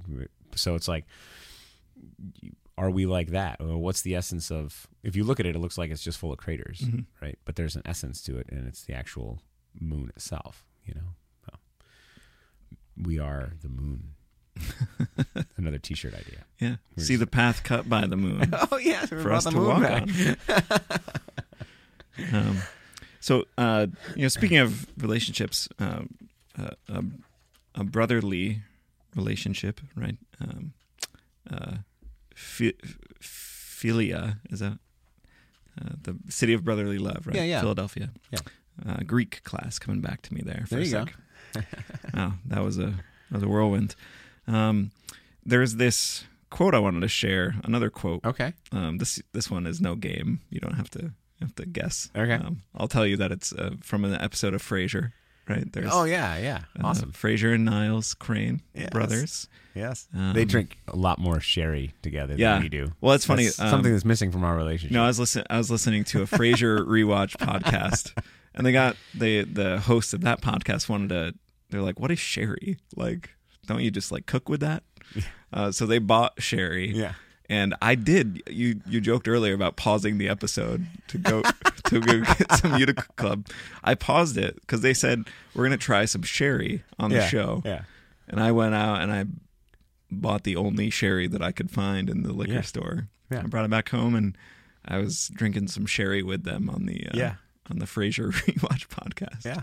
There you go. Um, and I can understand why people just cook with it. yeah, yeah, it's very good for cooking. yeah, right. um, but all of this, you know, all this sort of questioning, right? Um, uh, all these infinite possibilities, all these complexities, um, all this controlled chaos that is maybe seemingly um, tearing us apart from relationships or making us repress the the bad things so we can at least maintain a status quo Mhm. right? um, all that kind of brings the question: uh, Do I matter, or does what I do even matter? If if all these little things could impact my life in such a way, Mm-hmm. uh, such a big way. Um, so this is kind of a, a funny little quote. Um, but in the episode, um, the the boys learn that uh, their mother did an I did IQ tests on them, Okay. and uh, the the father says, "Oh yeah, you guys are just two points apart." Um, let me go see if I can find the box, um, just to see who's Yeah. who's where. And you know, two points they can right. You know, they can Yeah. kind of live with that. Yeah. Um, so uh, Martin, their dad, brings out this box, and uh, uh, they find the the scores, the IQ scores, and um, uh, they figure out that it's a difference of twenty seven points instead. Oh. Um, and uh, so it ends up that Niles' IQ is 27 points higher than than Frasier's. Right. Um, and this is really upsetting because what happened just before that was um, they were at this auction and their competitiveness made them uh, both bid way too high on this lunch with geniuses like Nobel Nobel Peace Prize winners. Um, and then Frasier learns that Niles has a way higher IQ than him. yeah. Yeah. Um, so he starts uh, he starts sort of freaking out. So he says uh, Daphne, who's the the physical therapist for Martin, lives with them. Uh, is that university library open all night? And she says, I think so. Why do you ask? And uh, and Frasier says, Oh, for God's sake, do you think I'm going to let my little brother humiliate me tomorrow? and then uh, Martin is like, What are you talking about? I'm like, what? what? You're overreacting as usual. And Fraser says, Dad, he's smarter than I am. Niles will be sitting there rambling on to the geniuses about the cosmos, black holes, matter, antimatter, and I won't matter at all. um, and I, you know, that popped into my head as I was thinking about um, that question, like, do I matter at all? Um, you know, uh, not not only comparing ourselves to other people and um, feeling those insecurities and those anxieties and those fears deeply, um, but just then realizing um, maybe the world is just this chaotic uh, design, and really I don't matter at all. Um, so those are kind of the questions that leads me to the Fringe episode, Okay. All right. which is You promised it, and now you're I making did. good on it. I did, yeah. Um, right. Um, so uh, this is kind of a butterfly effect episode. Okay. Um, there's this guy who is basically using the butterfly effect mm-hmm. to uh, murder people, Okay. Which is nuts. So he's Oh yeah, I remember this. Episode. You remember that episode? Yeah, but you still you still describe it. right. Yeah. So But- um, yeah, yeah, yeah. I'll try my best. Um, Yeah. Uh, And so you can do add some d- interpretive dance in to your description, and I will do my Yeah. best play by play. Oh okay. Yeah. Yeah. No, we'll save that for another episode. Yep. Oh, there. I put on my I put on my jazz dance shoes. Nice. and, uh, nice. yeah, my leotard. Um, but he's so he's somehow has the ability to um, see these multiple possibilities. Yeah. that we're that we're talking about that Yeah. you know the normal person can't see. Mm-hmm. Um, and he's pinpointed a few specific people that he doesn't want around anymore. So Mm-hmm. he finds a way to um, to kill them without really looking like there's any sort of suspect. So they keep getting hit by buses. Mm-hmm. Um, but Olivia, who's the the main character, and um, she's she's noticing these pens at each uh, crime scene. That's because her IQ is even higher than Niles. Right? Yeah, she's like, yeah. way up there. she's filled with um, cortexiphan. Oh, that's that's yeah. It's either that. Yeah. Yeah. Maybe that's what Frasier should have been looking for. Yeah, right. Can't Uh, find that at the library. So the pens are weird because, um, so spoiler alert, this is where that comes in. She is living in the alternate universe. She's the Olivia from like our Right. Earth, Right. um, but she's happens to have switched with Mhm. the other Olivia. Mhm. And in that reality, uh, these ballpoint pens uh, like don't exist really because they've they've moved to like an iPad, Mm-hmm. all all these touch screens, so pens aren't really needed. So she thought it was weird that these pens kept showing up because they don't exist. Yeah. Um, and so they they eventually figure out after three or four of these incidents happen that this guy is is the culprit.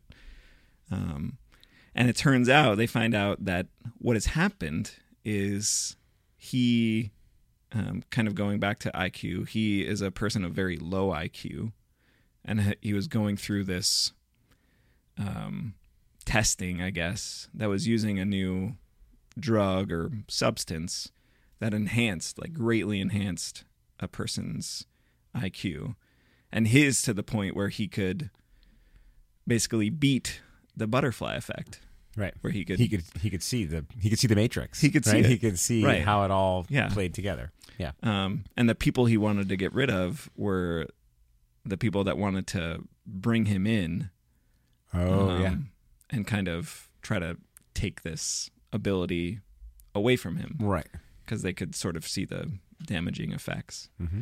Um, so Olivia kind of figures all of this out too, and and then they go chasing him. Mhm. That's that's what happens. They they chase him, and um, there's something that happens in this universe where the air becomes thin, Mm-hmm. and you can um, you can start struggle to to breathe in certain areas, Mm-hmm. and they kind of lock down, or an alarm starts going off, and you have Mhm. to put on this mask. But Olivia is from another Right. um, another alternate reality. mm-hmm. And this guy doesn't know that. Yeah. So he goes like running into this because he's foreseen it. Yeah. He's trying to run away and he's like, okay, she's going to have to put on her mask when we go through this section. Mm-hmm. And she doesn't Yeah. because he couldn't foresee, Her That- being from another universe. right. And that she, um, that she would just continue to chase him even though she should have put a mask on.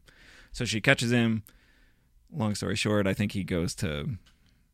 He's sort of like put under the custody of his sister, and they can't reverse the effects of this drug that was put into his system. And so all that he can do is be in front of a computer because that's the only thing that can keep up with him. Yeah. Um, but Olivia is really the, I mean, the kind of what what stood out to me is is when you have that question amid all of this complexity and infinite possibilities and the question do i matter like obviously i was going to get to the conclusion that yes you do matter Yeah. Um, All right. right It was Um, better than the other one.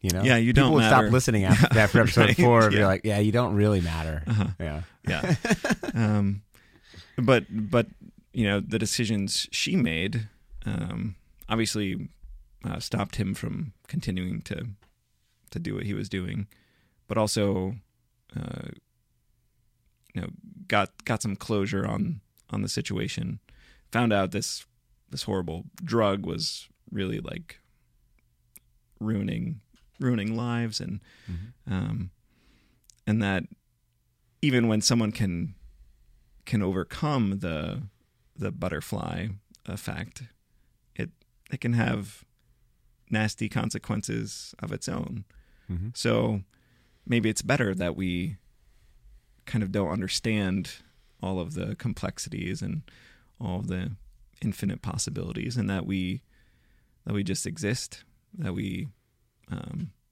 kind of just have an adaptable sensibility um, know that even even our best uh, weather uh, uh, forecasts really can only go like a week, right? Because there's this um, non-deterministic sense of things. Mhm. Um, it's there's never going to be an exact and absolute forecast because that's that's just not something that's viable. So, uh, I I think um, kind of just understanding our our core uh, uh, guiding principles, Mhm. the things that we um, that sort of tether us, I guess, because it it does kind of feel like uh, the, the, more we the more we talk about this chaos, the the more pre- prevalent it seems. I'm sorry, everybody, um, for talking so much about it, but um, but there but I think there are things about us that sort of tether us to our realities, and yeah.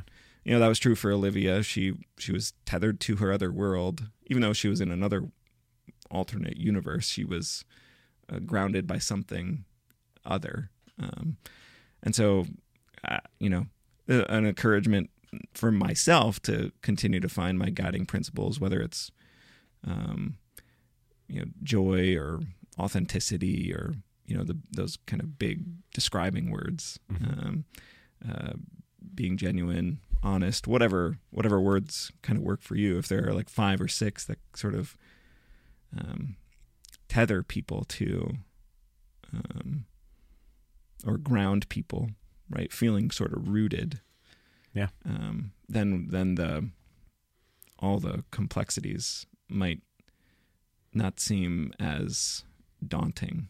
Might not pull us into uh, a sense of of uh,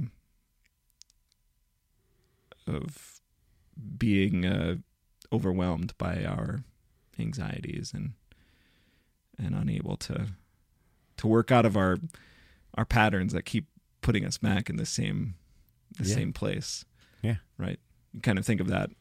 It's a quote that's um, usually uh, usually they say it's Einstein. Uh, you know, the definition of insanity right. is doing the same thing over and over and expecting different results. Yeah. Um, from what I read, it's it's more from um, Al-Anon and NA, Narcotics Anonymous. Mm-hmm. Um, which you can see would be really helpful um, if people keep um, keep going into the same patterns of yeah. of addiction, um, and they keep trying the same thing to get out of it, but yeah. they keep falling back. Right? You can see how mm-hmm. a quote like that would right. sort of um, maybe shock the system, yeah, or like open the eyes of oh wow, like yeah, maybe there's um, there's another way to break myself out of out of these patterns of whether it is addiction or anxiety.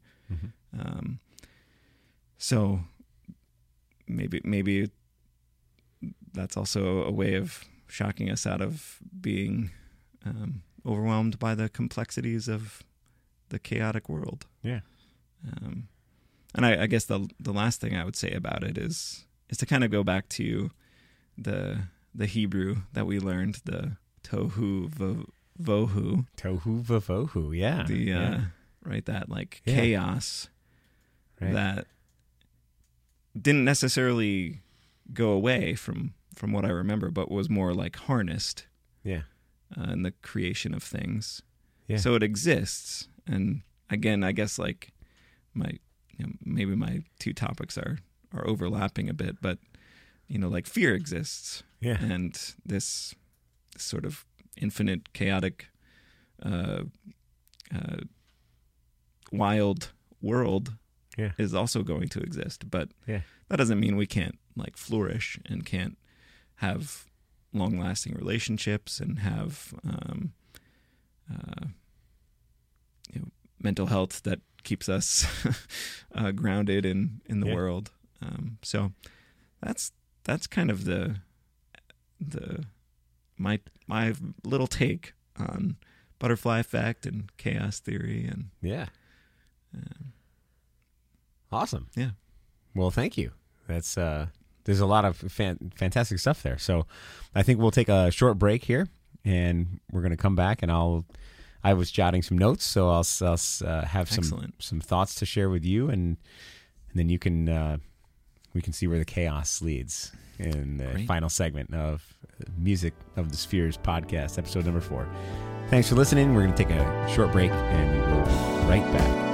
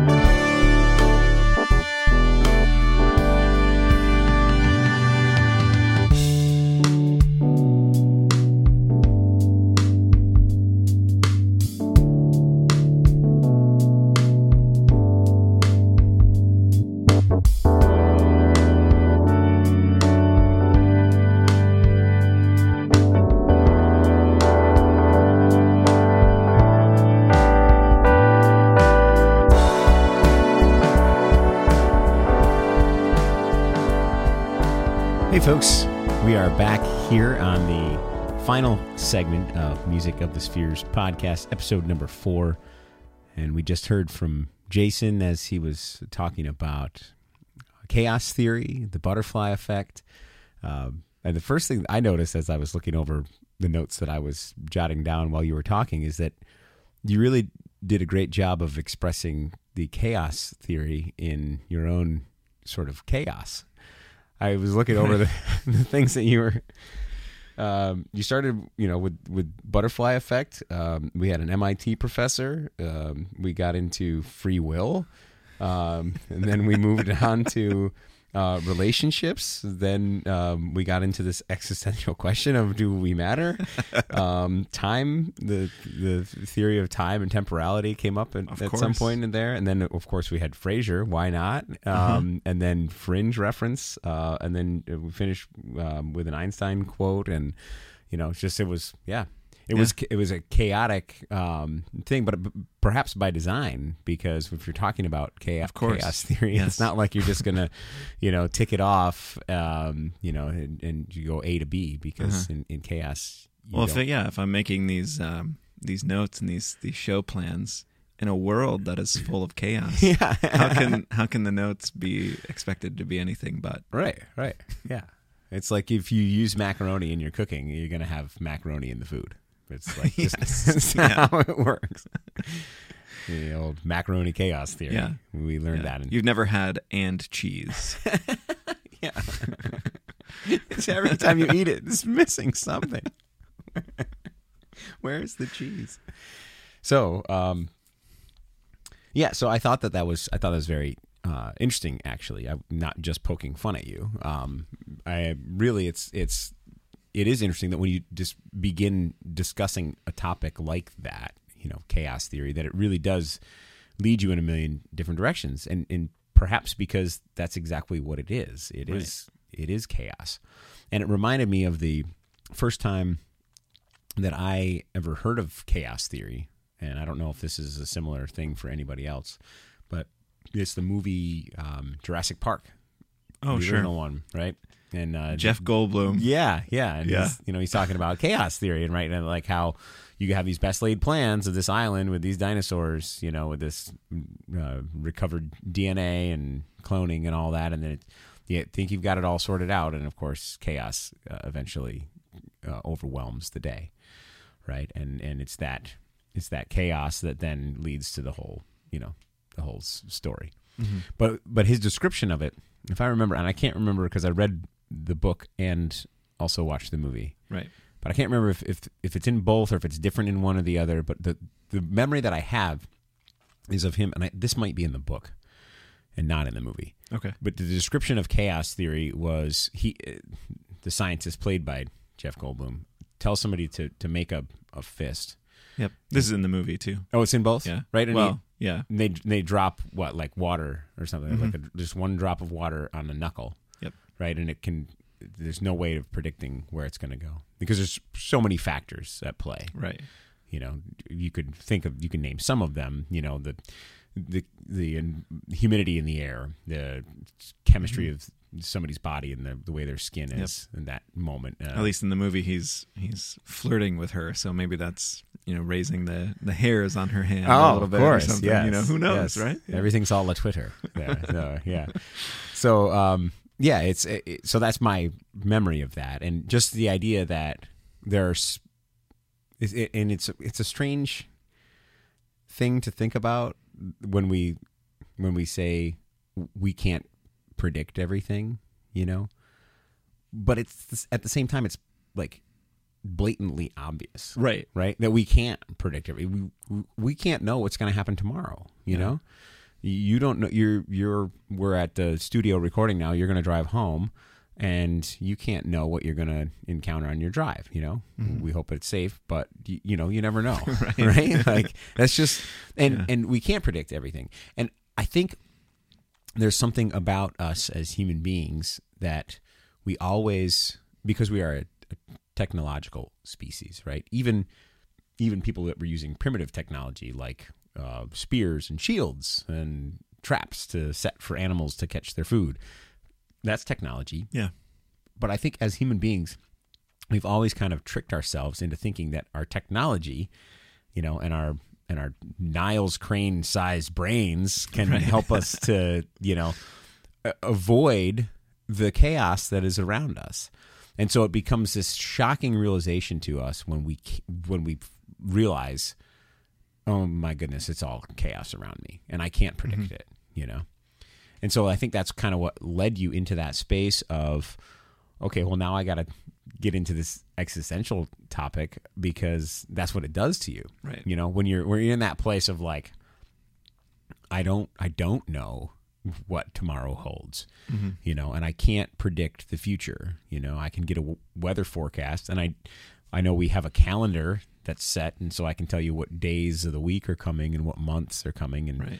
you know i can make plans based on stuff but you still can't know right and and so that's um yeah that's i think what got into you know wh- why it ended up taking you in such a circuitous route because it leads you to those places Yeah.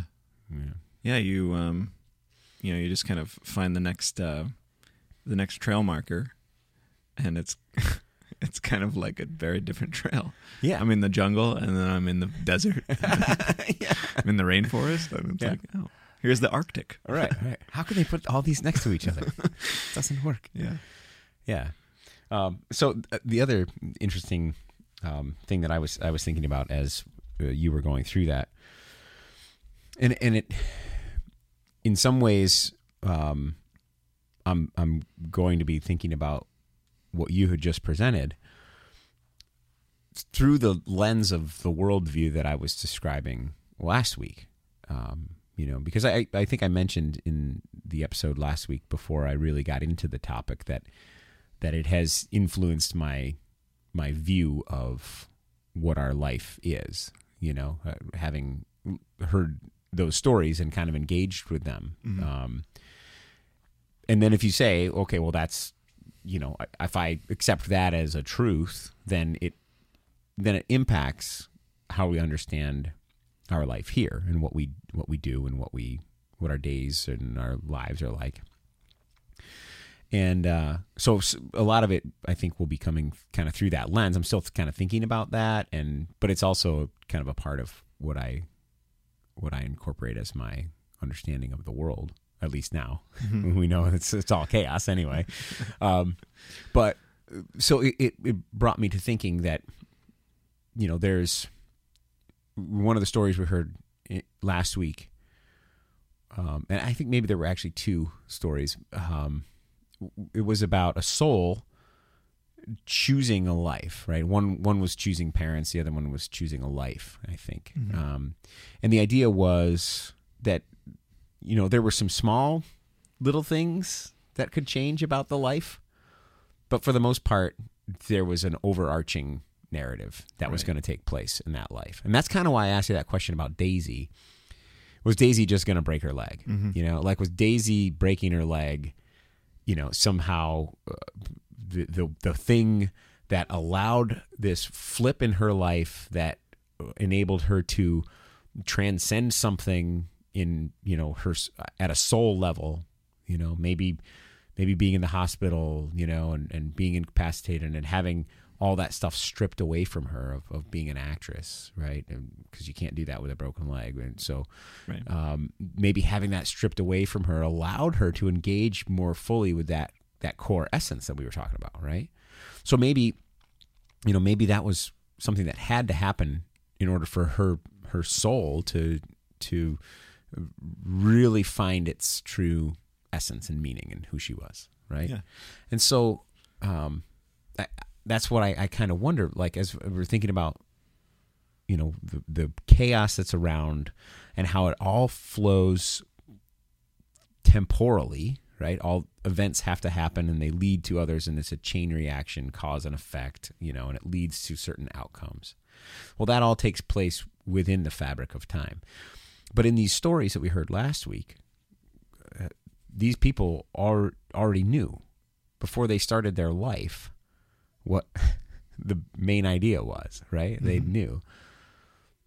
So if that's the case right then there's there's free will to a degree right, for that life. A person can choose, but the free will has already happened when they chose that existence, right? They chose that existence so that they could have some sort of experience, some sort of growth, some sort of learning, some sort of development, some sort of you know encounter, relational thing, something, Right. Right. The point was something was going to happen uh, for that person in their life and in their soul, um, and so you know, it, it got me to thinking like all this stuff maybe has already happened, right? Like, you know, um, and then because of human free will, what if the universe has to adjust, right? And and that's like, you know, like so like going back to Daisy because that's the story you started with. Right. So let's say Daisy was one of these people from last week in the stories, right? She's a soul and she's, you know, in the other realm or the greater realm or whatever we want to call it. She's there and she's reviewing with people like the life that she's going to live, you know. And they're like, "Well, in this life, you get to be an actress, you know, and it's going to be mm-hmm. glamorous and wonderful and you're going to it's going to be your whole identity." And then one day that's going to be ripped away from you. And instead of that identity, you're going to have to find out who you really are. Mm-hmm. You know. And so maybe she's like, "That's the life that I want to live because I want to do that." I want Right. to find I want to learn more about my soul by going through this life and this experience. And if that's what she chooses, then she has to break her leg, right? She has to have some sort of accident like that, mm-hmm. right? And so, you know, maybe it wasn't going to happen, you know, unless all these little things came together and, and then the universe, or you could say God, or you could say spirit, right? Somehow, some this greater, the greater being or the greater intelligence manufactures that with these little things, just like the guy from the Fringe episode was doing, mm-hmm. right? Just manufacturing a little thing, you know, putting uh what was he dropping pens places so people would look at it and then it would pause them and they would get hit by uh-huh. the bus, right? Yep. So the universe is setting pens out, right? And that maybe that's why you forget your coat when you're walking mm-hmm. out the door, you know, or maybe why you forgot your microphone that one night, you know, so you would have something to talk about in the podcast. Yeah. you know, I, Here's a real life example Yeah. of chaos theory. Right, right. right Allow me to provide you with an illustration. so, it, so I mean, so coming from that, I'm not saying that that's it, and I'm not saying that that's correct. But if you apply that Mm-hmm. worldview to this topic, then you can see how that might that might be the case, right? That might be what's playing out. Yeah. That you know, the space that we're in is a space that that is that is made, created, set up for us to come and experience a life, right? And and all the things that go along with that, mm-hmm. you know. And there are certain there's maybe a certain purpose or a certain goal to to that Yeah. life. And in order for it to play out amongst the freedom of free will for everybody to choose, sometimes little weird things need to happen that make odd things line up. Right. Yeah. I mean, thinking about the um, about the movie, um, Daisy and Benjamin Button are obviously aging uh, in reverse of each other, Mm-hmm. right? So they um, they only have this limited amount of time to to be in relationship with one another, like when they're at the same point in their lives. Oh, right, right, is, you know, usually you think of like growing old with right. with your friends and Yeah. those who are your you're close in relationship with. In that case, um, the it's been a long time since I've seen the movie, but from what I recall, like after um, after she's no longer able to dance professionally anymore, um, there's this time to like nurture that relationship. Um, and it just so happens to be in the moment when they're both like Yeah. the same age, experiences experiencing the same Yeah. things in life. So I mean, I know it's just like a it's it's a short story is what the movie is based on. Yeah. Um, so it's it's fiction, but it it holds a lot of truth about like um you know the the moments in life and uh, uh kind of what what is this saying um you know i wish i wish i knew when the good times were when I was in them or something. Yeah. Or like, I, Yeah. It's better. It's more eloquent than that. But Yeah, I thought that was beautiful. Thank you. Oh, thank you yeah, for sharing thanks. that. Yeah. yeah, just uh, it's as good as me remembering that movie series about death following you. That I Yeah. I should look it up Oh, up you my should. phone. Maybe, yeah. but- well, that would have been a, a, a really great use of the break instead of. oh right, we took a break. We took yeah. a break. Yeah. but, You know, but we had to go get more Utica clubs out of the, out of the fridge. Yeah. Um, but but yeah, it's. Um, I was I was thinking also about um, how how you brought relationship into it, which I thought was was very interesting.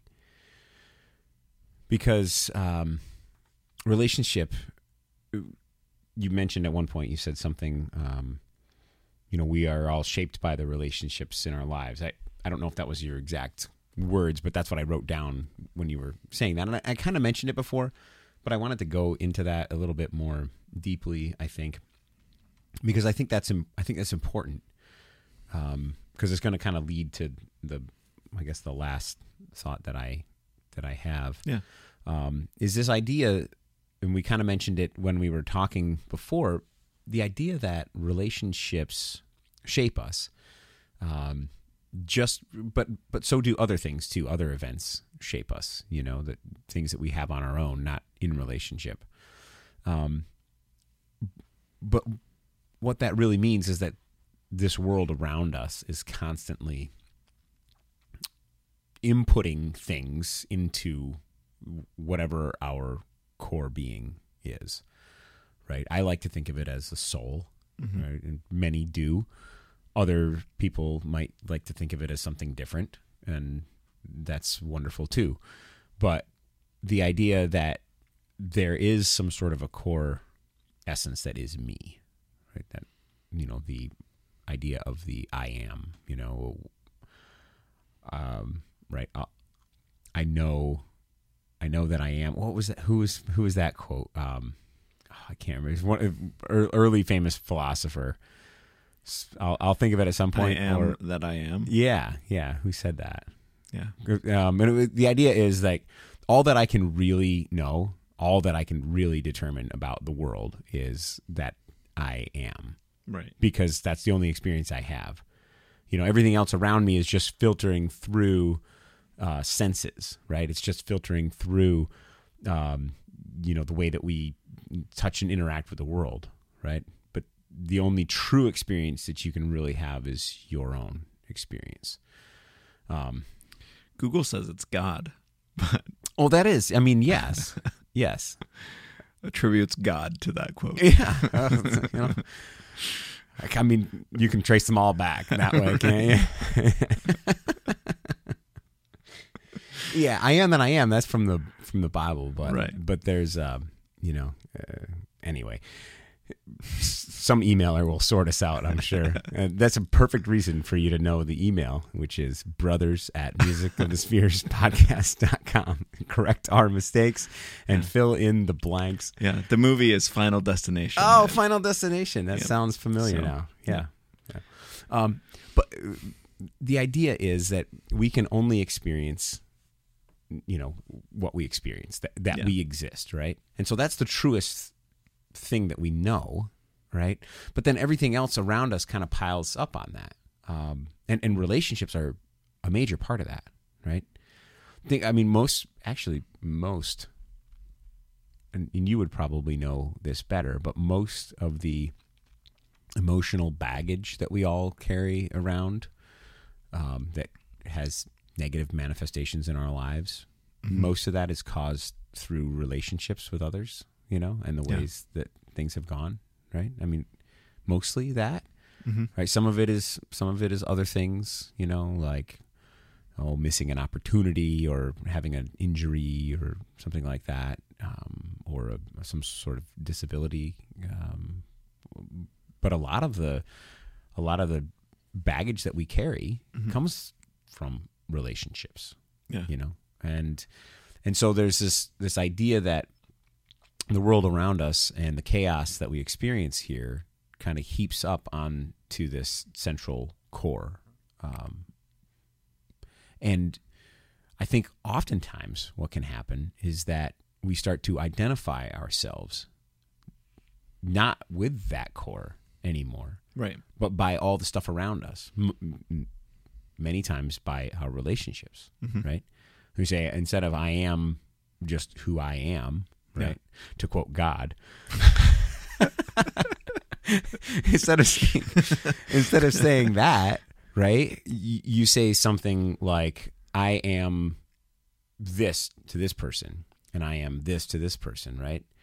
We oftentimes will describe ourselves that way, you know, um, which in some some ways it's it's beautiful, right? I, I'm very proud to describe myself as your brother, Right. you know, very proud to describe myself as you know Lilia's dad, Right. right? But if if we take that to a point of of understanding ourselves solely through Mm-hmm. outside things, relationships or roles in society and culture, Yeah. right? Um, or through other ways that you might identify yourself that don't come from within, Mm-hmm. you know, then then you're then you're losing that core essence Yeah. to the chaos around you. Uh, family systems theory would call you enmeshed Oh, or, right. or uh, non-differentiated. Right. So if you if you are able to differentiate, then you have some well, you have a, autonomy, but you Mhm. also have a sense of self that is separate than Yeah. um, than those relationships. Really, like you've figured out yourself. Yep.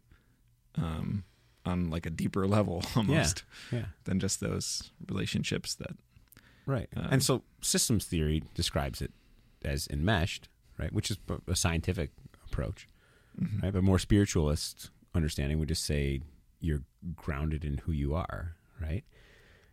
Or not, sorry, that you're you're not grounded in who you are. Sort of the healthy place is Right. to be grounded in who you Right. are, right? So Yeah. it's like once again, it's that idea we were talking about before. It's the same stuff, right? Mhm. That that is discovered in in one avenue of truth.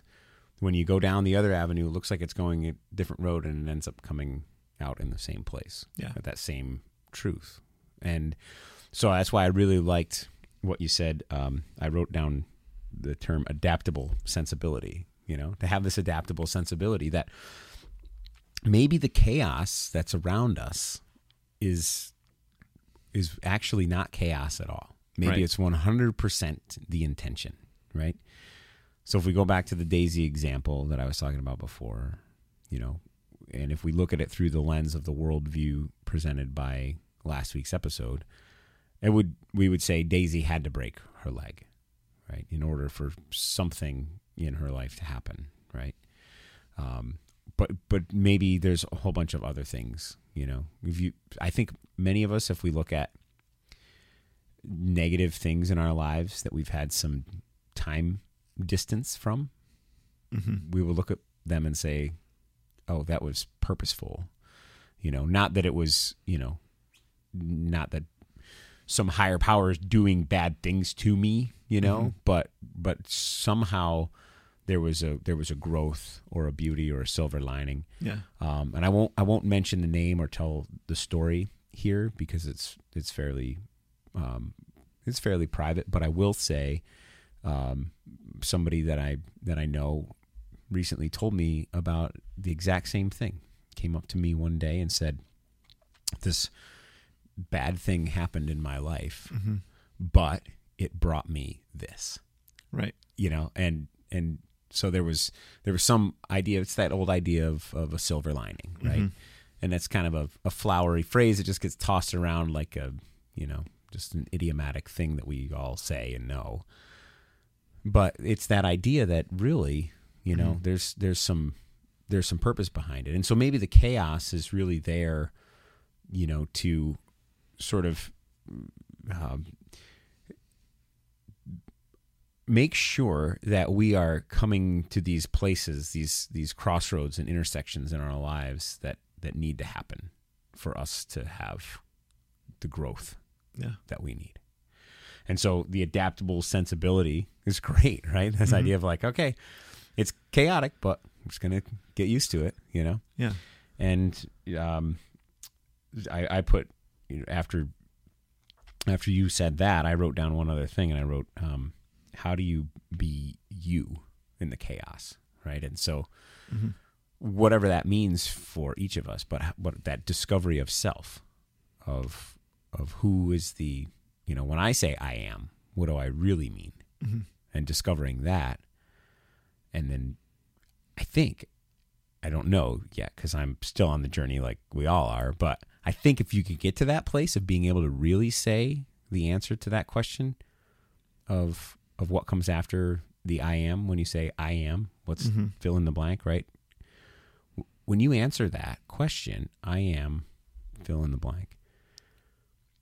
Now you're able to understand on a deeper level, perhaps, what all the chaos in your life is about, has been about, Mhm. and probably will be about, right? It maybe gives you an, a, a deeper understanding once you get to that place of knowing the answer to I am, Yeah. fill in the blank. I think um I think what maybe lies underneath that um you know silver lining is something I I didn't necessarily not believe but didn't really come across uh, until you know a few years ago is resiliency of of human beings I think just in general.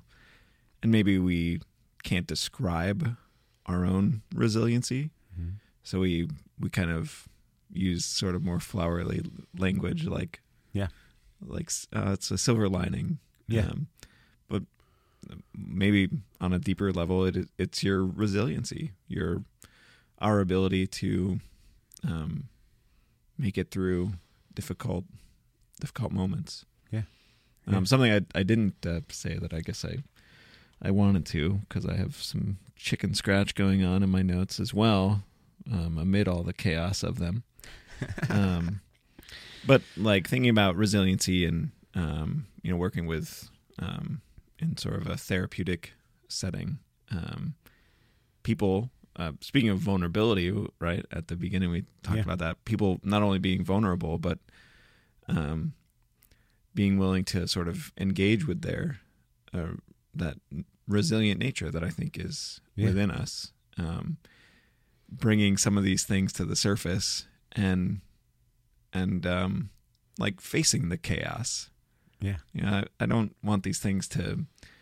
I want to be tethered in other ways Yeah. and not in these ways. That means I have to face some of the chaos Mm-hmm. and but I think I think my resiliency can kind of take me through that. Right. So I've I've met multiple people in the last few years that um that I I completely think it's true that there's way more resiliency than we could imagine. Oh yeah, yeah, and um, you know, it, it really even ties back into episode two where you're talking about you know fear, and and then the accompanying subject of anxiety, um, and how you know those things can can manifest in our lives, and and oftentimes what we're worried about doesn't happen, right? You said that, so like what what I'm fearing doesn't doesn't happen, which means that you know I'm I'm actually okay, right? How many times in our lives do we think about something and say, "Oh, but if this thing happens, I wouldn't be okay," you know? And then Yeah. something like that can happen, or even worse, and then you realize, well, you're okay, you know? Or you you think about like really bad things happening to people, you know, and and you look and you're like, how can how can you be like just standing here talking to me, right? After that thing that happened to you, you know, maybe it was a while back or something, but you know, but you realize, like you were saying, the resiliency, right? And and then that resiliency allows you to uh, to learn that you can overcome, and then and then you realize, wait, what am I afraid of? Because if the worst thing doesn't, you know, if, if these bad things that I'm always worried about actually don't end up, you know, taking me out completely, you know, like they're going to hurt, they're going to add scars to my life. It's going to be this this thing that I'll have to accept about my story, but I can I can live with that, mm-hmm. and I can actually even maybe thrive, you know, through that, and and maybe even because of that in some way, Yeah. You know, I will be closer to that central core version of me because of because of how chaos in, has played out in my life. Mm-hmm. So, yeah, that's uh, that's that's great. Yeah. Um, before we wrap up, is there anything else that any other closing thoughts on this There's just chaotic something that subject? popped into my head. Um, Yeah, I saw it actually.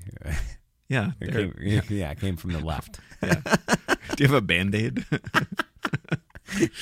um, maybe a gauze. Uh, um, no, uh, this.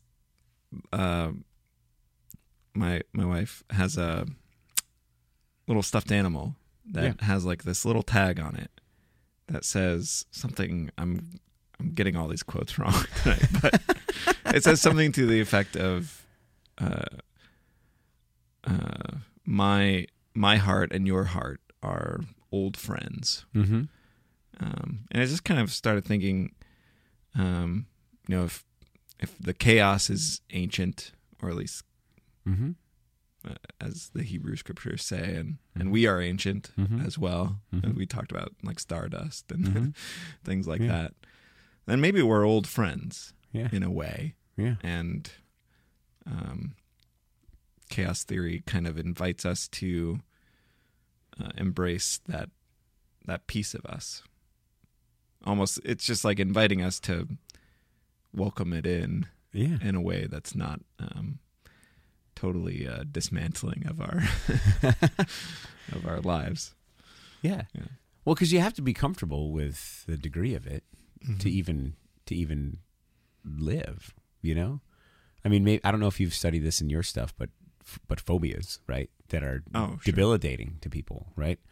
Certain phobias, like I'm, I can't think of the names of them, but like the one where you can't leave your house, you know, and it's like, and maybe that's that's rooted in you know the chaos that exists outside, right? And so I can't go out there, or you know, different things that cause those phobias, right? Right. And so it- you have to you have to to a degree embrace a little bit of chaos, right? Every everything that you do involves the option for something to go terribly wrong. Mhm. You know, doesn't really matter what. You could be, you know, something as simple as making yourself breakfast in the morning can really, you know, take a turn at some point. You know, like all of it. But even bigger things, you know, Mhm. like you know, long term relationships in life, or you know, things like going on long trips, or you know, taking risky, you know, decisions about travel or whatever. Things like I don't know. There's so many different Right. things that could be chaotic, and we all have to embrace it. So it's a wonderful thing to think about, and yeah, there's so many. I, I mean, I would be interested. I'm, I'm hopeful we get a couple emails off of this one because it it would be neat to, Yeah. to hear how people, you know, what do they think about it? Because you know, you shared your thoughts. I was like, okay, we're gonna go back through the cosmic baby lens on it and see if that, you know, if that Right. informs it, and Yeah. maybe it does. But I wonder if if there's other thoughts that that, people are having, you know, as we talk about this. What is, yeah, w- what does it mean that there's there's there really is chaos around us, and is it really chaos? Right. I don't know. That's probably my my biggest question. Is it really chaos, or is it all, you know? And then we have free will in it, but but how and how does that play? Yeah. And then what is it? How do you know the true self? You know, Mhm. this spiritual practices that I've been engaged in recently have been really helpful in that way, Right. To kind of strip away some of that outer stuff, but there's other ways that people discover that too. So Yeah. I'd be interested to hear some of that stuff. Yeah, if the roots, uh, there's another thing that hangs in our bedroom. another quote I'm going to get wrong. Would you? The, uh, Would you just like to give us a walking tour of, you know, verbal walking tour? That sounds The, really uh, interesting. yeah, right.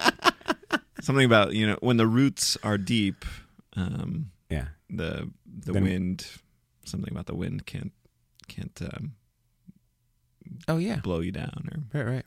Yeah. um, you know, thinking of your spiritual practices sort of like rooting you and grounding you and Right. and Having- the, you know the the guiding principles that I was talking about, just finding ways to be rooted. Yeah. Yeah. Live in the chaos and Yeah, thrive in the chaos. Right. Yeah. Yeah. Cool. Well, thanks, man. That was a great, uh, great topic tonight, and uh, I hope that, I hope that everybody out there was engaging in it and enjoying it uh, along with us. It's um, it's it's fun because we don't know what's coming. You Yeah. know, and uh, I kind don't. of fun to guess. You know that the the question to Lilia is the first glimpse. Yeah, yeah. And uh, tonight was a bit of a game that was kind of fun. Yeah. Um, with you uh, figuring out butterfly effect. So Yeah, Yeah. yeah, No, it's it's cool, and so we we are we are going right along the same speed that you all are as well. You know, Right. we, we don't know what the other person's going to say, so that's that's that is very fun. Um, well, we thank you so much for being with us. Um, we uh, just have a couple of things we wanted to uh, say before we close out here. First of all, we wanted to thank uh, FX Matt Brewing um, and and Utica Club Beer. It's fantastic. Go go try it out sometime. Um, I'd like to give a big thanks to our um, two emailers this week. You gave us some wonderful stuff to think about and to talk about. Um, just a reminder to check out that um, Baha'i.org, uh, B A H A I dot O R G, um, from our friend Lua. She would love for you to take a peek at that and see see what they're all about. It's a it's a beautiful thing. Um, of course, we'd ask whatever whatever platform you're listening on, um, head over to the spot where you can give us either a thumbs up or a five star rating or leave a review.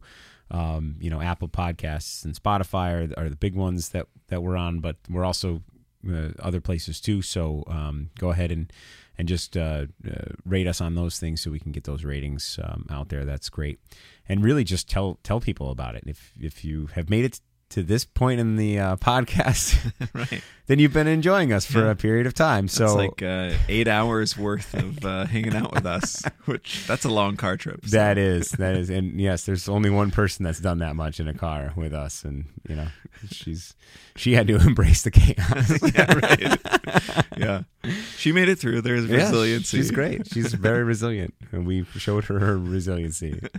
Uh, so, um, yeah, please, uh, please just tell your friends about it uh, if you're enjoying this. Um, the best way is uh, either you can share with them uh, whichever app you're using to listen to us, or you can just send them right to our website. It's uh, music of the spheres podcast.com. Uh, very easy, and that'll get everybody to all the platforms that they want um, and, and how they can link in that way.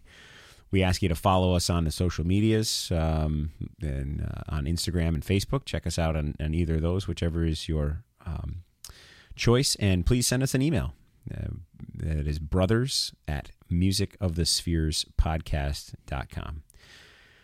And so, with that, we'll close out episode number four, and we'll be back next week. Uh, I've got a topic that I've chosen, and we'll be working on this week, and ready to ready to bring it uh, next week. So, Yeah, looking forward to it. yeah. Thanks to um, to Eddie Vedder and uh, the Curious Case of Benjamin Button and uh, uh, Frasier, of course, Niles and Frasier, and Fringe, and all their alternate realities and things like that. So, Yeah. guiding our way. Yeah, yeah, exactly.